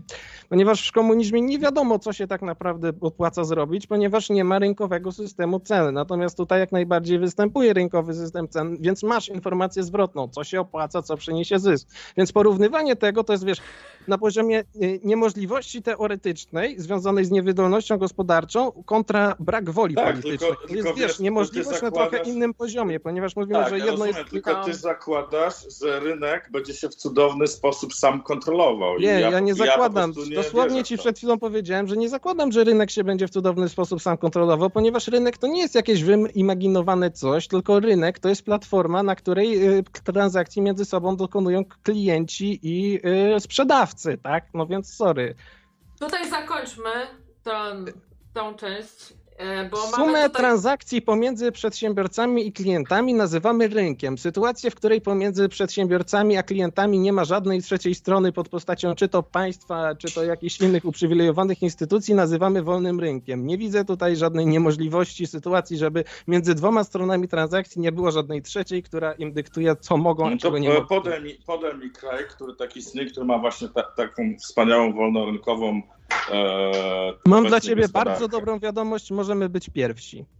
O, super. To, to czekam, czekam. Z, zróbmy z Polski y, królika doświadczonego. Zobaczymy, No jak to to już- będzie wyglądało. Nie pierwszy raz, jesteśmy przyzwyczajeni, także... Znaczy, ja pr- pragnę zauważyć na to, że aktualnie to ludzie nie mają problemu z tymi rzeczami, które są regulowane przez rynek, tylko z tymi rzeczami, które są regulowane przez państwo. Je- Co jest problem? Wysokie ceny, inflacja, kontrole podaży pieniądza, no to jest państwo. Co jest problem? System ochrony zdrowia. Hmm, czyżby zajmowało się tym państwo? Gównianą jakość edukacji i słabe zarobki nauczycieli. Hmm, czyżby zajmowało się tym państwo? A tak, wszystko co nie działa zajmuje się tym aktualnie państwo, ale kozłem ofiarnym niestety jest wolny rynek i to to jest jakaś wielka utopia. Ja mam dla ciebie lepszy przykład. Podaj mi kraj, w którym wszystko jest zorganizowane właśnie w ten sposób, że regulują to urzędnicy i państwo i w którym działa to tak, jak e, zamierzone były cele tej regulacji. No to powodzenia. Nie ma, nie ma czegoś O, takiego, tylko że, tylko że wiesz co, różnica między nami polega taka, że ja nie jestem jakimś i- ideologią, że wierzę w coś, że coś po prostu e, na papierze napisane będzie funkcjonowało. Ale przecież mu 100% po, idealnie podałem ci przed praktyce. chwilą przykłady praktyczne. Nie wiem, ludzie nie mają problemu w większości wypadków z tymi usługami, które są oferowane przez wolny rynek, ponieważ nie wiem, czy ktoś narzeka na to, że w Polsce mamy chujowe restauracje i że jest taka wielka tragedia. No raczej nie, bo e, restauracje re-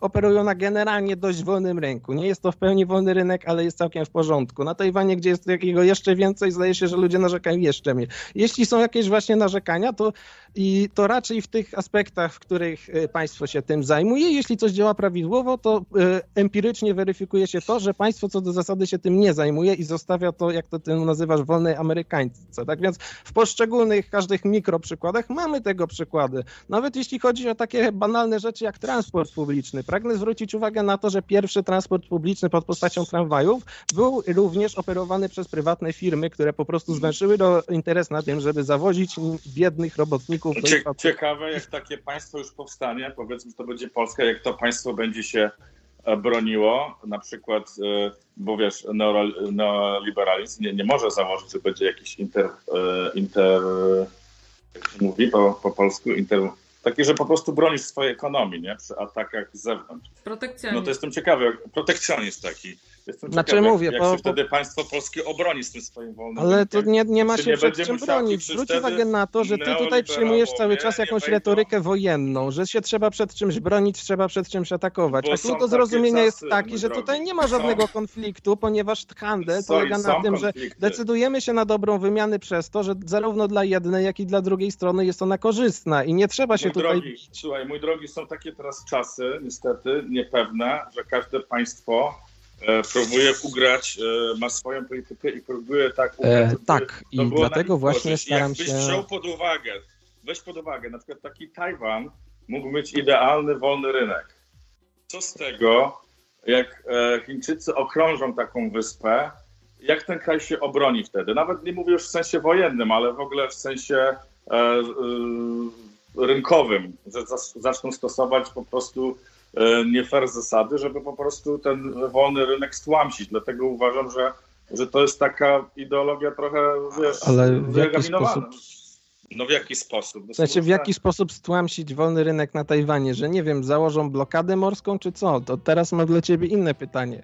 Co gdyby zarówno w Chinach, jak i na Tajwanie był wolny rynek? Jaki ktokolwiek miałby interes wtedy w tym, żeby atakować drugiego? Żaden. No i oczywiście nie ma tego we wszystkich państwach, ale po to, uwaga, istnieją takie międzynarodowe, złe, neoliberalne instytucje, jak chociażby Światowa Organizacja Handlu, która dążyła i całkiem skutecznie do tego, żeby minimalizować poziom ceł. Zwróć uwagę na to, jaki Okej. poziom ceł był na Pytanie- początku, kiedy pytanie, została to powołana, znaczy jak i, pytanie. cały, i poziom ceł globalnych jest teraz. Więc Okej, pytanie. Ilu Y- procentach uważasz, logicznie myśląc, że w Chinach może być w 100% wolny rynek, bo takie teraz założenie dałeś?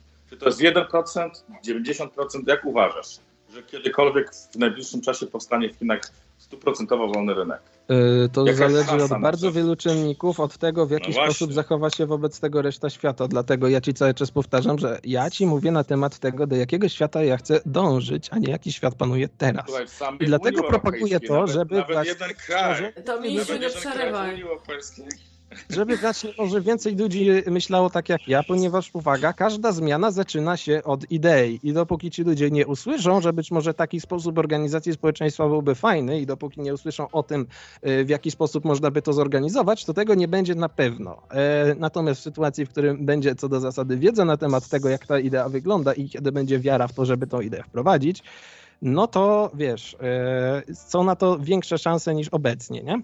Wiesz, że idee są wspaniałe, ale wiesz, jak czytasz o nich w książkach, e, sama idea e, Marksa też jest, to jest wspaniała książka, ją się czyta po prostu no, do poduszki można czytać. Tylko to jest znaczy problem, Marx że... napisał zdecydowanie No, więcej no niż jedną no, ale książkę widzisz, i jeśli ty mówisz tutaj o kapitale, to nie wiem jak ty, ale ja nie lubię trzech stron na temat tego, w jaki sposób powinno wyceniać się masło, więc mam wrażenie, że tylko tak gadasz, że to wspaniała książka i że rzeczywiście do kapitału nijak nie zajrzałeś. Jeśli to, za to spojrzymy na pozostałe jego książki, no, to w sensie, Mamy w krytykę sensie programu ideałów, nie Gotajskiego. Krytyka programu Widzisz, Gotajskiego jest pro, krytyką socjaldemokracji z perspektywy radykalnego marksisty. No, siłą rzeczy Ma- Marx był Marksem. Y, Więc nie, nie wiem, do jakiej konkretnej książki się odnosisz. Do tego grubej, niedokończonej, bo Marx nie zdążył ją dokończyć przed śmiercią cegły, jaką jest kapitał, czy do czego konkretnie? Odnoszę się do pewnych ideałów, które się często czyta e, w książkach. Gdzie? Konkrety. I W sensie mówię. zwróć uwagę na to, że ja operuję Konkrety. tutaj na konkretach, a ty mi rzucasz cały czas bardzo dużymi ogólnikami. No ale ja nie mogę jakby z tym dyskutować, skoro jest taki człowiek, piękne ideały, to też jest utopia. Uhu, no fajnie, rzucaj proszę, kiedy rozmawiamy Ale o ja konkretach, chcę, podawaj słuchaj, konkrety. ja nie chcę, wiesz, to jest nocne radio, to są ludzie, którzy po prostu, my, my, my nie jesteśmy tutaj na, na takim twoim poziomie wykształcenia, żeby o konkretach mówić, a mi też nie zależy po prostu, żeby być niezrozumianym, ja tylko po prostu twierdzę, że nie ma, nie ma takiej możliwości. E, Ty uważasz, że można bez problemu wprowadzić. Polska będzie pierwszym e, przykładem kraju, gdzie wprowadzimy Ale gdzie ja Eee. powiedziałem, że nie można, że to zrobić bez problemu? Właśnie jest tutaj całe mnóstwo problemów, dlatego staram się aktualnie je rozwiązać i przezwyciężyć. I taki sposób propagowania tej idei, jak to robię obecnie, Słuchaj, jest sam- właśnie sam jednym z tych sposobów. Poczekajcie. E, Problemów to, Demokraty... Słuchaj, system demokratyczny ma bardzo dużo, niestety, e, e, jest bardzo problematyczny i on w wielu aspektach przegrywa z taką autokracją czy oligarchą, jaka planuje w Rosji. Tam na przykład sama decyzyjność jest e, stukrotnie szybsza niż w takim systemie demokratycznym, także wiesz, biorąc pod uwagę wprowadzanie czegoś, jakiś nowy system, musisz wziąć, musisz wziąć pod uwagę to, Ale to nie jest że- nowy system. No. To jest właśnie kwestia, której ja powiedziałem na samym początku. Aktualnie liberalizm na świecie jest ideologią hegemoniczną, to znaczy jest ideologią dominującą. Niestety jest w odwrocie. Ja bym chciał ten trend odwrócić, ponieważ powtórzę, że co do zasady, do pewnego momentu w naszej historii wyglądało to w ten sposób, że mieliśmy coraz więcej liberalizacji, coraz więcej demokratyzacji, coraz więcej praw człowieka na świecie. To jest właśnie to, dlaczego Francis Fukuyama napisał o, przy- o tym słynnym końcu historii, który był z czasem wyśmiewany. Niestety okazało się, że trend nie jest liniowy, tylko podlega pewnym wahaniom w czasie i staramy się teraz, żeby wahadło odbiło się w drugą stronę. Tak więc ty mi nie mów, że to jest jakieś wyimaginowane i się nie sprawdziło, ponieważ wraz z tym im więcej przez naszą całą historię ludzkości wprowadzaliśmy rozwiązań liberalnych i wolnorynkowych, tym bardziej nasza cywilizacja i ludzkość jako całość się rozwijała. No Weźmy ja sobie za rozumiem, ale przykład sprzed czasów liberalizmu, czasy głębokiego feudalizmu i kolonializmu. Wówczas ludzie mieszkali w chatkach z gówna i rabarbaru i żyli tak naprawdę na warunkach urągających jakiemukolwiek ludzkiej godności. Natomiast w czasie, kiedy stopniowo zaczęliśmy wprowadzać liberalizm, kapitalizm, wolny rynek, kiedy ten wolny rynek i kapitalizm stały się systemami globalnymi, wraz z tym y, podział pracy stał się globalny i cały ten progres ludzkości, jaki zawdzięczamy od tego wieku XVIII, od jego początku do dzisiaj, odbył się właśnie za sprawą kapitalizmu, wolnego rynku i liberalizmu. Natomiast teraz y, siedzi taki malkontentny Tomsiu, który zdaje się nie widzieć tych wszystkich rozwiązań i każe mi bronić czegoś, co już w tych aspektach, w których zostało wprowadzone, sprawdziło się i zdało swój egzamin. Ja chcę tylko, żeby to, co udowodniło przez całą historię, że jak najbardziej się sprawdzało, rozszerzyć teraz na inne aspekty naszego życia. Ja ci mogę zagwarantować, że nie jestem malkontentem, to raz.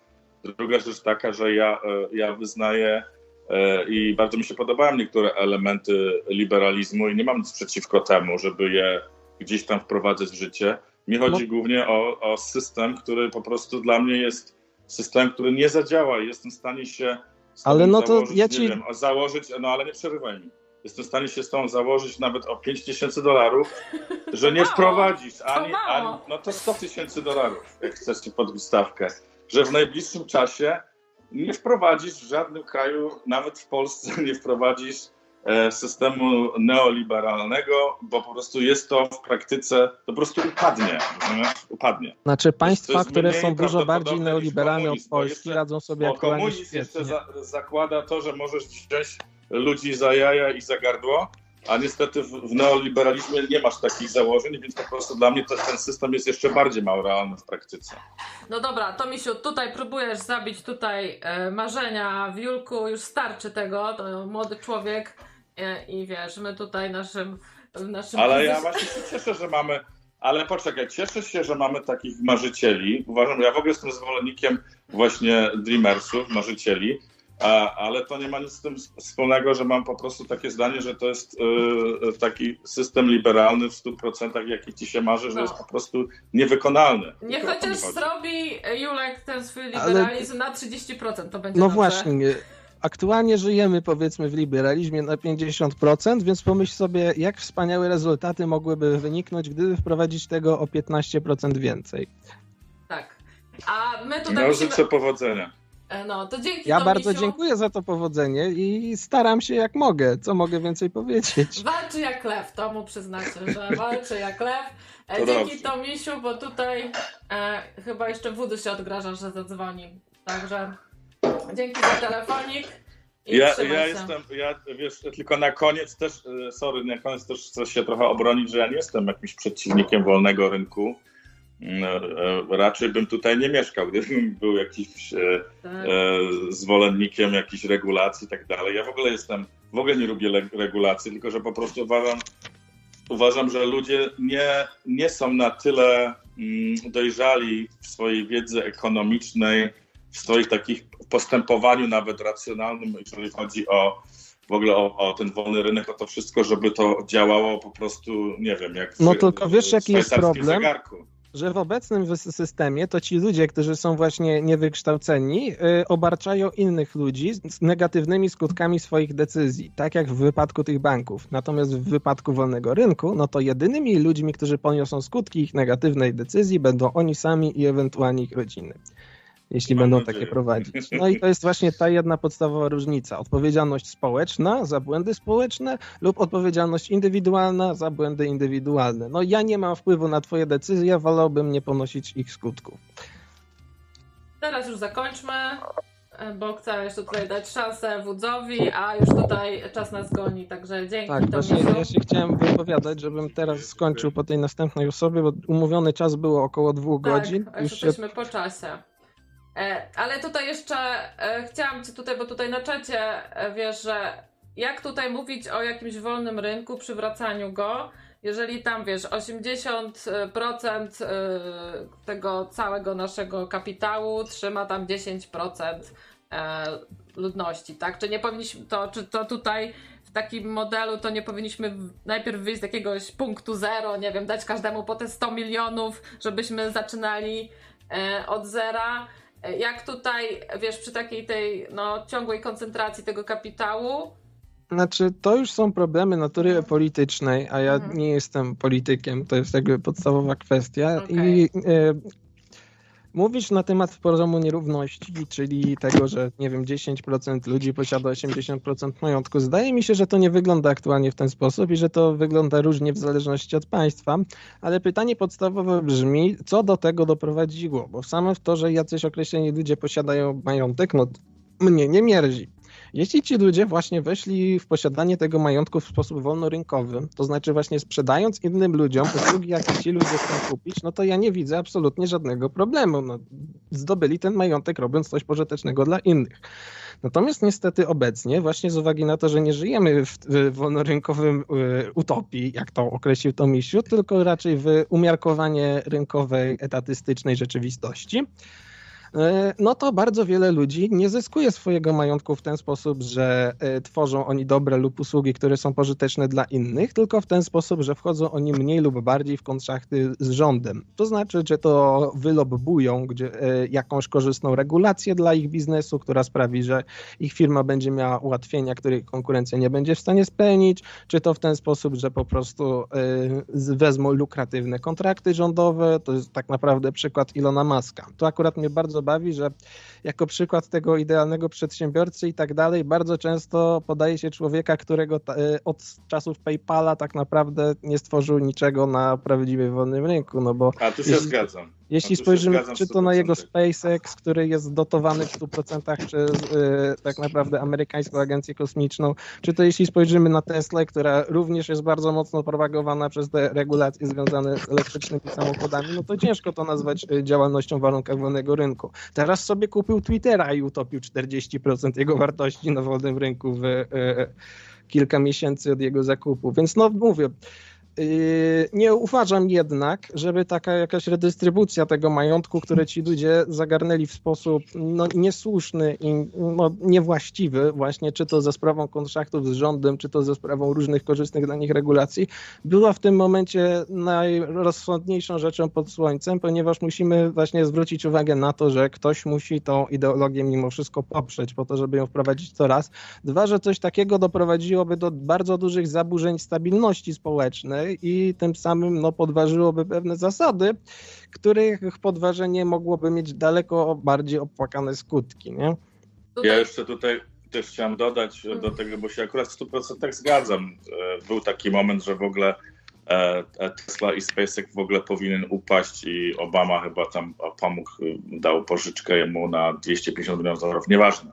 W każdym razie druga, tak, drugim takim aspektem jest, że jest bardzo mocne takie mieszanie i wysycenie się tego sektora prywatnego, tych korporacji i rządu, bo część ludzi, którzy powiedzmy pracuje w rządzie, idzie po swoich tam, jak już skończą swój, swoją, wiesz, e, swój tam ten term, idzie pracować do prywatnych konsorcjów i tak samo w drugą stronę to działa, że niektórzy CEO kompa e, kompanii, jak to chodzą, to idą z kolei pracować No tak, były kanclerz Niemiec Gerhard Schröder zasiadał przez jakiś czas w Radzie Nadzorczej Gazpromu. Tak? Dokładnie. No to swoją dokładnie. drogą, jakby ktoś się zastanawiał, dlaczego Niemcy mogą wygaszać aktualnie swoje elektrownie jądrowe. A to, a to, to po części to potwierdza to, co powiedziałem, że to jest po prostu właśnie jest ciężko stworzyć i się tego pozbyć takiego, bo to jest trochę taka patologia, która no, jest tak e, jak gdyby, no, nikt jak gdyby tego nie krytykuje, nie? No, no, no ja to krytykuję, więc ja się zgadzam, że się ciężko tego pozbyć i że nikt nie ma na to ochoty, no ale ktoś musi, nie? Nikt mnie w tym nie zastąpi. Ja, ja bym się bardzo cieszył, jakby ktoś jeszcze chciał mi pomóc. Nie? Drzwi są oczywiście otwarte, ale tak długo jak będziemy siedzieć i narzekać i nie będziemy nic z tym robić, no to to się nie zmieni. E, no właśnie. Ja chcę ci pomóc. O, jest! Jest sprawiedliwy wodzu. Witaj. Cześć, cześć, cześć. Dzień dobry wieczór, Julku. Dzień dobry wieczór. Chciałbym zapytać, kiedy następna impreza z Islandczykiem, bo znowu chętnie wbiję. E, a to zależy. Jak się z Islandczykiem umówimy.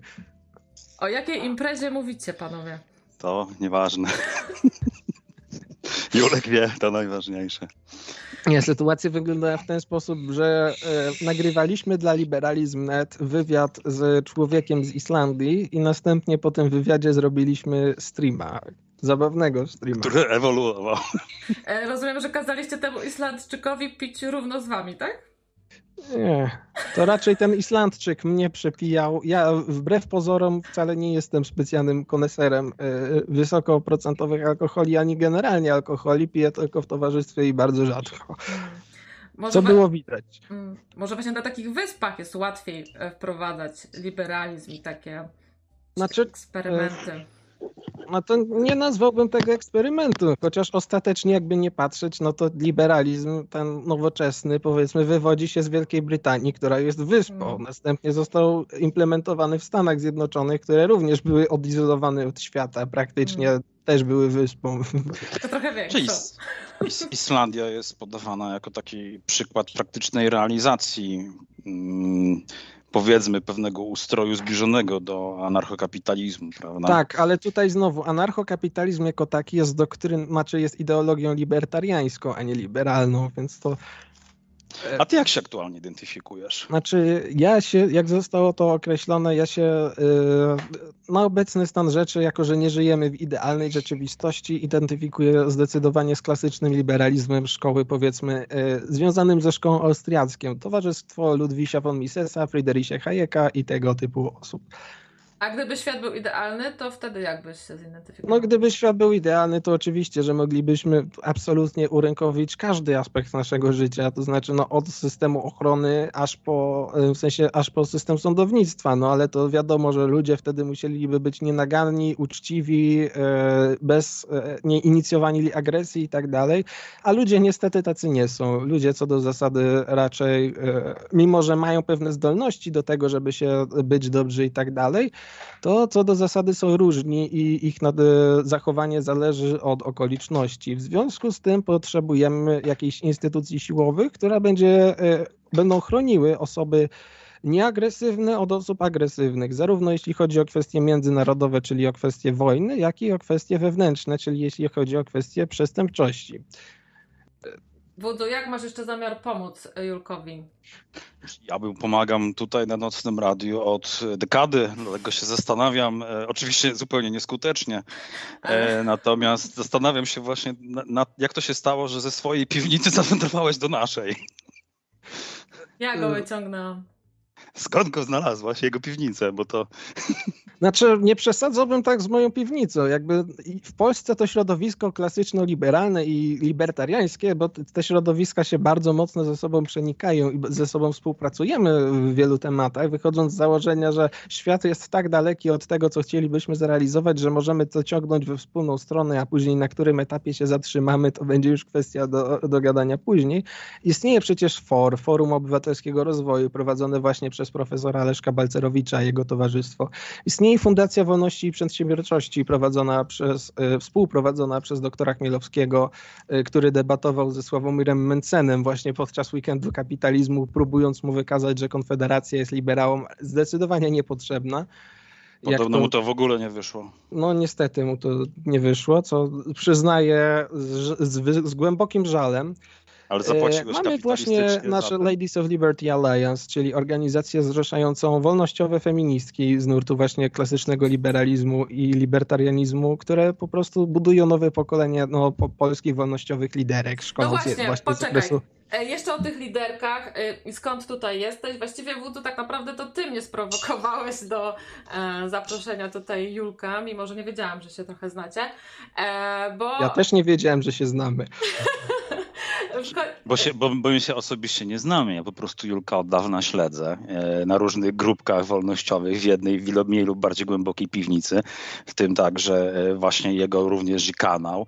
E, a Julka jakby ten przytyk, że tak powiem, czy takie zagajenie początkowe wynikało z tego, że byłem po prostu świadkiem tego streamu, gdzie tam wymienialiśmy się różnymi kąśliwymi uwagami na ten czy inny temat, bo ja generalnie się z Julkiem zgadzam w 99%, a ten 1% to kwestie obyczajowe, gdzie tutaj no mam właśnie. pewne. Ja jestem trochę bardziej konserwatywny jednak, ale nie, nie, nie, nie rozmawiajmy o tym. No, e... no ale właśnie. No, no, no, o tym, hmm? ale właśnie o tą, to godzenie, to jak tutaj właśnie na kanale e, właśnie Julka jeden, jeden ja bym przepraszał, ale zmierzałbym tutaj w kierunku końca, tak w, w najbliższe 10 minut powiedzmy. Tak, tak. No, czy ja mogę e, chwileczkę, czy ja mogę się tylko spytać jedno pytanie, jeśli będę rozłączał do pana Julka. Na obecnej scenie politycznej, jaka by była dla ciebie, jakbyś miał zagłosować albo przynajmniej wskazać na partię albo jakiś ruch, jaki by był dla ciebie naj, najbliższy e, poglądowo? Bo eee. dużo ludzi, dużo ludzi, wiesz, mamy tutaj na radiu, którzy mają właśnie takie bardziej liberalne spojrzenie na świat i no, często się poja pojawia takie wyszło, zdanie, że... nie ma na kogo głosować. To jest prawda, to jest niestety prawda i ja powiem całkowicie szczerze, że nie wiem. Nie znam odpowiedzi na to pytanie. No, ja tutaj właśnie... Może to taka, może to taka podpowiedź, a może by tak e, zacząć coś e, własnego zakładać powoli i wiesz, pójść w tym kierunku. Ja się do polityki nie pcham, tak na razie, bo to przynajmniej na razie. Nie wiem, czy się coś nie zmieni, no ale to nie jest towarzystwo dla mnie. Żeby było y, iść do polityki, musi być jakieś poparcie dla idei w narodzie.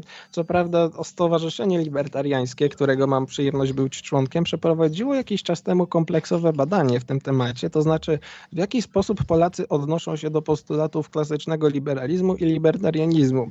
Te badania zaskoczyły nawet jego organizatorów, ponieważ wyszło, że łącznie y, klasycznych liberałów i libertarian jest w Polsce około 20%, w tym y, 4,4% libertarian. W sensie 4,4 punkta procentowego. Całość y, badania będzie dostępna i opublikowana, jeśli mnie pamięć nie myli, y, 10 maja. Mm. No, A jeszcze jedno pytanie dla ciebie, Julek. W ilu procentach Korwin-Mikke był takim rasowym liberałem? Możesz Zależy w którym okresie. Korwin-Mikke przede wszystkim ma sprzeczne ze sobą poglądy, e, które wygłasza w zależności od tego, jak mu wygodnie, ponieważ jest politykiem i w ten sposób funkcjonuje zdecydowana większość polityków. To znaczy w zależności od tego, do jakiego elektoratu mówią, to mówią zupełnie inne rzeczy. To jest właśnie jedna z przyczyn, z których e, nie mogę być politykiem, ponieważ ja mam tę jedną e, zasadniczą wadę, że mówię to, co myślę. E, tutaj. To chyba zaleta. No No, dobra, ja się rozłączam, dziękuję. No, dzięki, dzięki. Do usłyszenia. Do usłyszenia. No tutaj wódzu mówię, ty mnie sprowokowałeś do zaproszenia Julka, bo tutaj na czacie nieraz tutaj, e, wiesz, tak za konfą trochę e, postulowałeś. E, e, No a ja po prostu zastanawiam się, tak mówię, z czysto takiego ludzkiego punktu widzenia, jak ojciec dwóch córek może w ogóle e, myśleć o głosowaniu na taką partię, gdzie tutaj jego przywódcy, czy tacy ideologowie już teraz, jak Korwin-Mikke, mówią tak, że mężczyzna powinien mieć władzę nad kobietą, jeszcze ją tam dyscyplinować. No i generalnie, gdyby tutaj te wprowadzić te małżeństwa nierozerwalne. E, Znaczy tutaj, jeśli chodzi o kwestię małżeństw nierozerwalnych, to zdaje się, że Mencen jest jedynie za tym, żeby wprowadzić taką opcję, a nie żeby była to standardowa. E, Co swoją drogą jest bardzo zabawne, ponieważ jeśli chodzi z kolei o temat małżeństw jednopłciowych, to w środowiskach konfederackich często i gęsto powtarza się, że oni są za zniesieniem małżeństw państwowych jako takich, w związku z tym nie chcą wprowadzać małżeństw e, jednopłciowych, ponieważ całość problemu rozwiąże zniesienie małżeństw państwowych i nie ma sensu umacniać tej instytucji, przeciwko której są i tak. Natomiast w sytuacji, w której chodzi o małżeństwa te nierozerwalne, no to tutaj już ta retoryka się nie stosuje i tutaj już jak najbardziej można umacniać tą państwową instytucję, przeciwko której rzekomo występują. Mi to śmierdzi bardzo mocną hipokryzją i ten sprzeciw wobec małżeństw jednopłciowych jest moim zdaniem tutaj jedynie pretekstem dla homofobii. No moim zdaniem to Znaczy, postulowanie tego... za nią- Mm, No. Nie, mów, mów, mów, mów Aneczka. E, No, chodzi mi o to, że po co wprowadzać małżeństwa nierozerwalne? Przecież to jest tylko kwestia właśnie naszej umowy, tak? Jak chcemy, żeby to nasze małżeństwo było nierozerwalne, to ono będzie nierozerwalne, nie? Więc to regulowanie tego, no tak osobistych rzeczy na takim poziomie, to już jest w ogóle dla mnie kosmos. No i, i wiadomo, że tutaj z tego, na tym polu się pojawi mnóstwo e, różnych nadużyć. No ale mów teraz ty, Wudzu. Odpowiadając jakby na twoje pytanie, to y, Julek tutaj wcześniej powiedział bardzo ważną rzecz, bo de facto nie ma na kogo głosować. I teraz y, weźmiesz sobie pod uwagę, jakie istnieją alternatywy i czy to będzie narodowo-socjalistyczny PiS. Oczywiście to będą przesady, teraz to co będę mówił, to takie lekkie egzageracje. E, Czy będzie to centrolewicowa Platforma Obywatelska, e, czy będą to, nie wiem, e, no, jakokol- jakie, czy już nie mówiąc o takich aberracjach jak lewica czy, czy, czy razem, prawda? Jakąkolwiek alternatywę byśmy nie wzięli e, z punktu widzenia wolności gospodarczej, każda z nich jest gorsza niż Konfederacja. Niestety Ale tak jest. e, Mhm. przepraszam, wolność to nie są tylko niskie podatki. I no to jest właśnie, podstaw- bo będziemy- ja się ciebie pytam, e, w przypadku, kiedy Konfederacja dochodzi e, do, do władzy, do głosu, to powiedz mi, na co kobiecie wolne, e, wolny rynek i niskie podatki? E, Jak kobieta tak naprawdę w ich tutaj wydaniu, to powinna kończyć edukację na trzeciej klasie podstawówki i po prostu zabierać się tylko za rodzenie dzieci e, i słuchać się męża i nie mieć nic do gadania. No po Jest- prostu... jest- jest- Bo to potężny- tylko, że jest to za chwilę będę się rozłączał za około 3 minuty. Szkoda.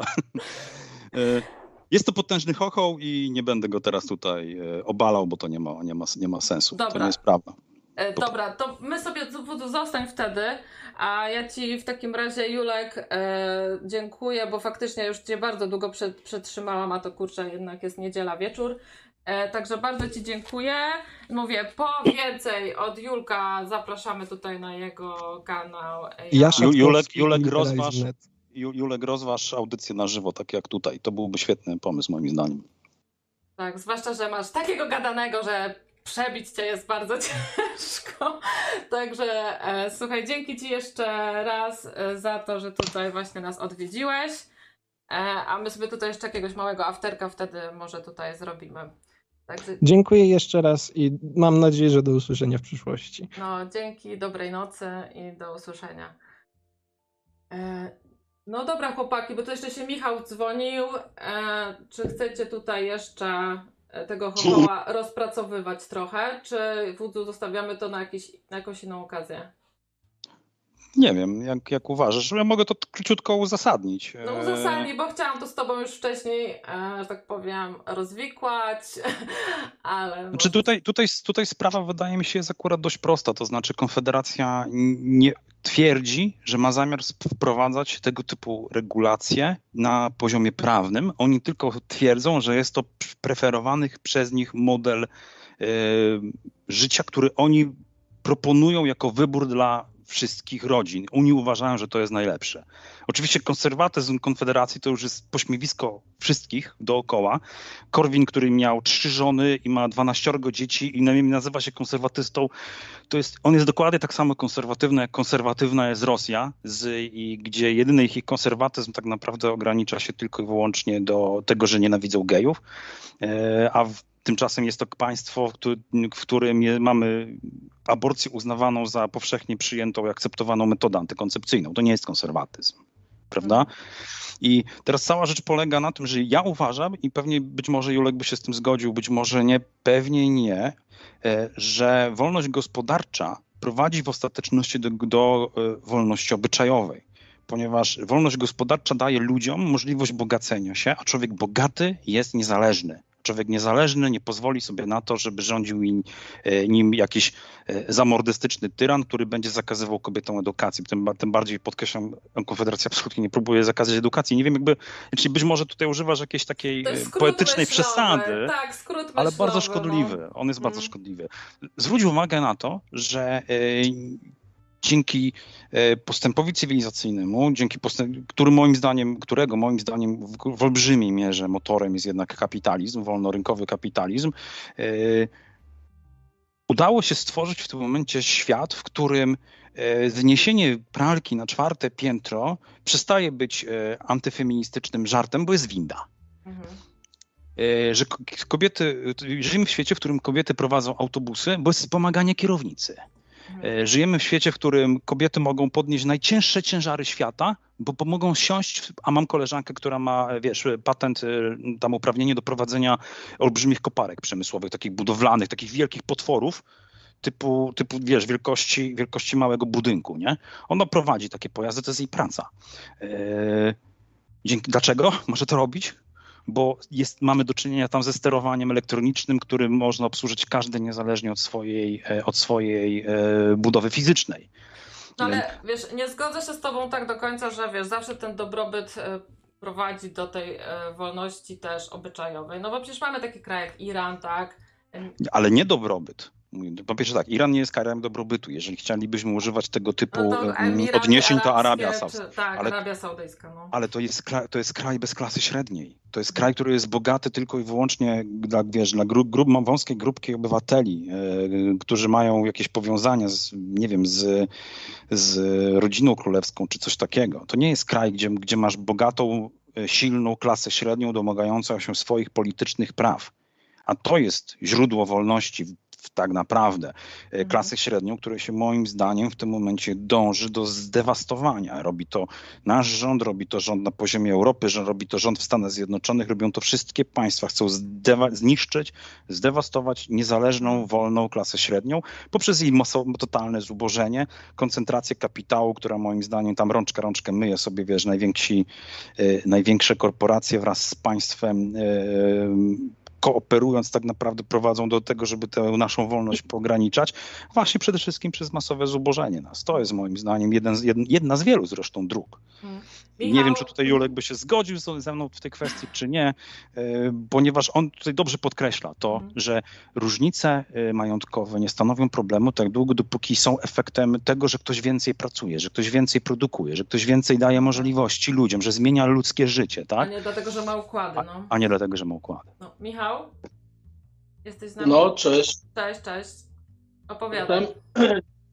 Ja chciałem powiedzieć coś takiego, tylko że Julek już poszedł, nie? No, Ale generalnie bardzo, bardzo mi się podobała ta, e, ten, e, ta debata z Tomisiem i chciałem, bo ja ogólnie, ja ogólnie jestem, no nie wiem, czy mogę się uznać wolnościowcem, ale generalnie e, no mam takie wolnościowe poglądy bardziej właśnie w stylu, że rób ta, rób ta co chce ta, byle nie szkodzić drugiemu człowiekowi, nie? Mhm tak naprawdę. A wiesz, tu jest, to jest taka moja jakby prywatna bańka, w której ja mogę sobie robić co chcę, moja tam, nie wiem, przestrzeń życiowa i dopóki, dopóki ja nie szkodzę swoim postępowaniem drugiemu człowiekowi, to to jest ok, to jest w porządku, to jest dobre.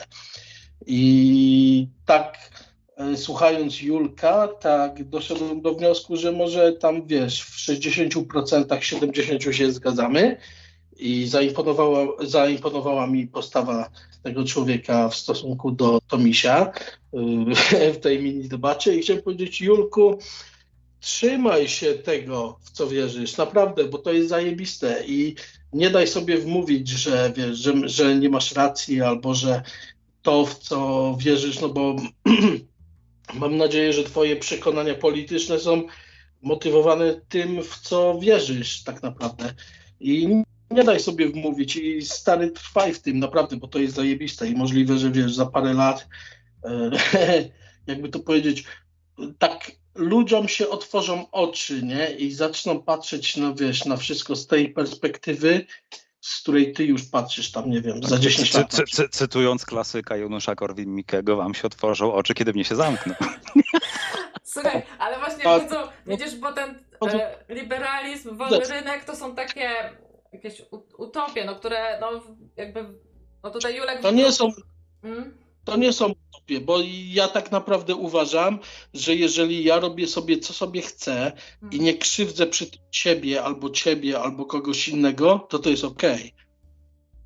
Tak uważam po prostu. To jest takie proste, wiesz, podejście do życia, do świata, do, do, do sposobów, w jaki ja żyję. No ale ja tak uważam, że po prostu, wiesz, jeżeli ja sobie robię co chcę i wiesz, to nie godzi w drugiego człowieka, to ja sobie mogę to robić po prostu i to powinno być legalne.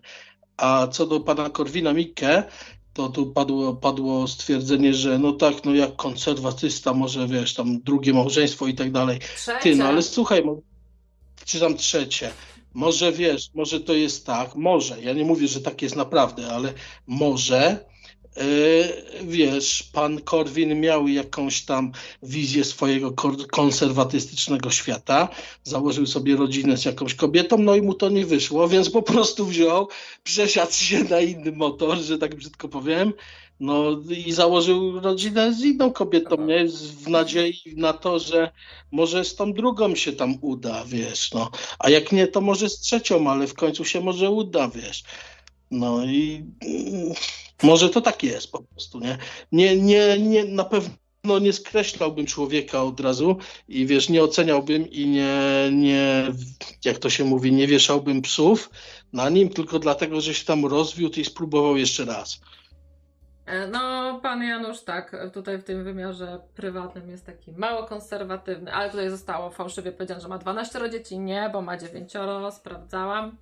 E, no i kurczę, no gdybyśmy tak się przyczyniali tutaj do dzietności w Polsce jak on, to naprawdę nie mielibyśmy się o co martwić.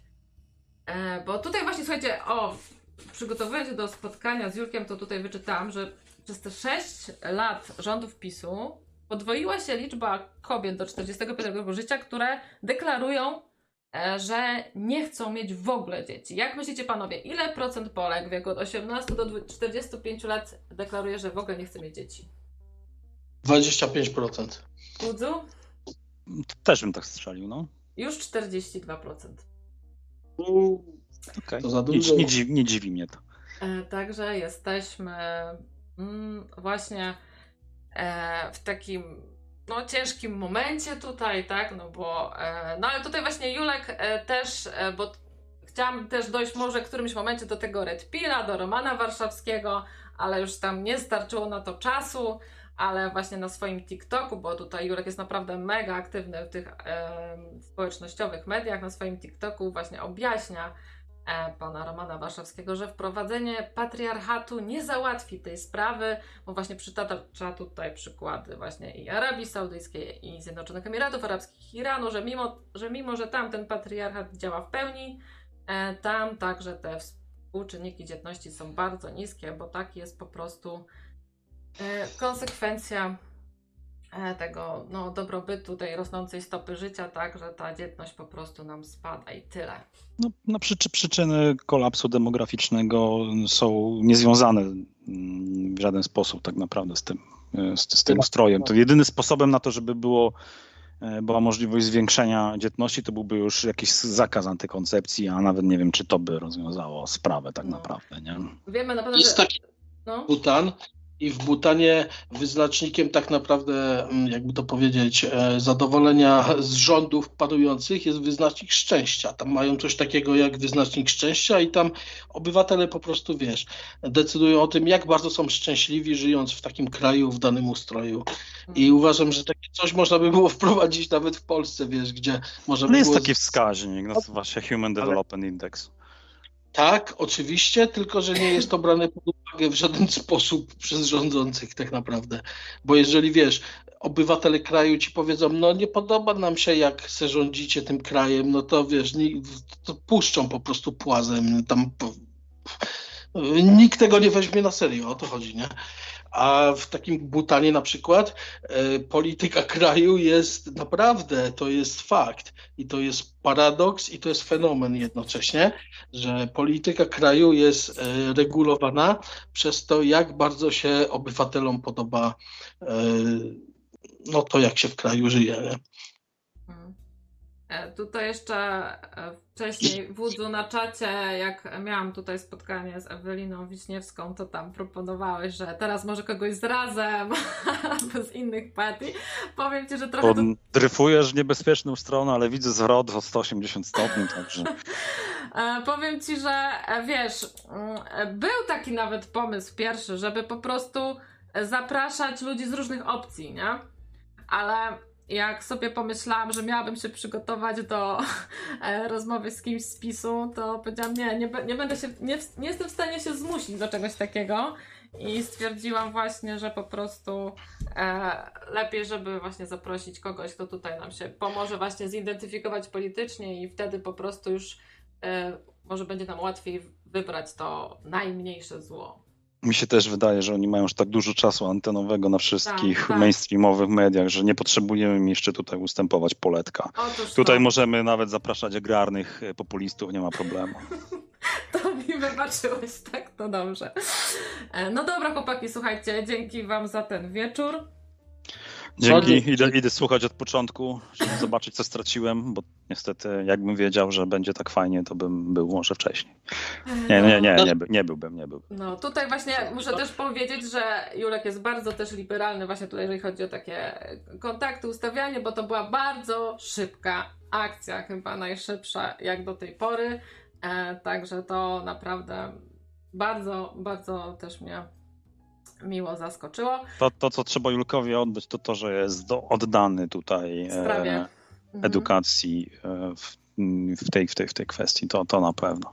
Tak, tak. Polecam jego kanał, e, polecam jego e, inne media społecznościowe. E, Jak ktoś jest zainteresowany tematem, to też polecam e, grupki na Facebooku, gdzie często tam też się mu zdarza coś publikować.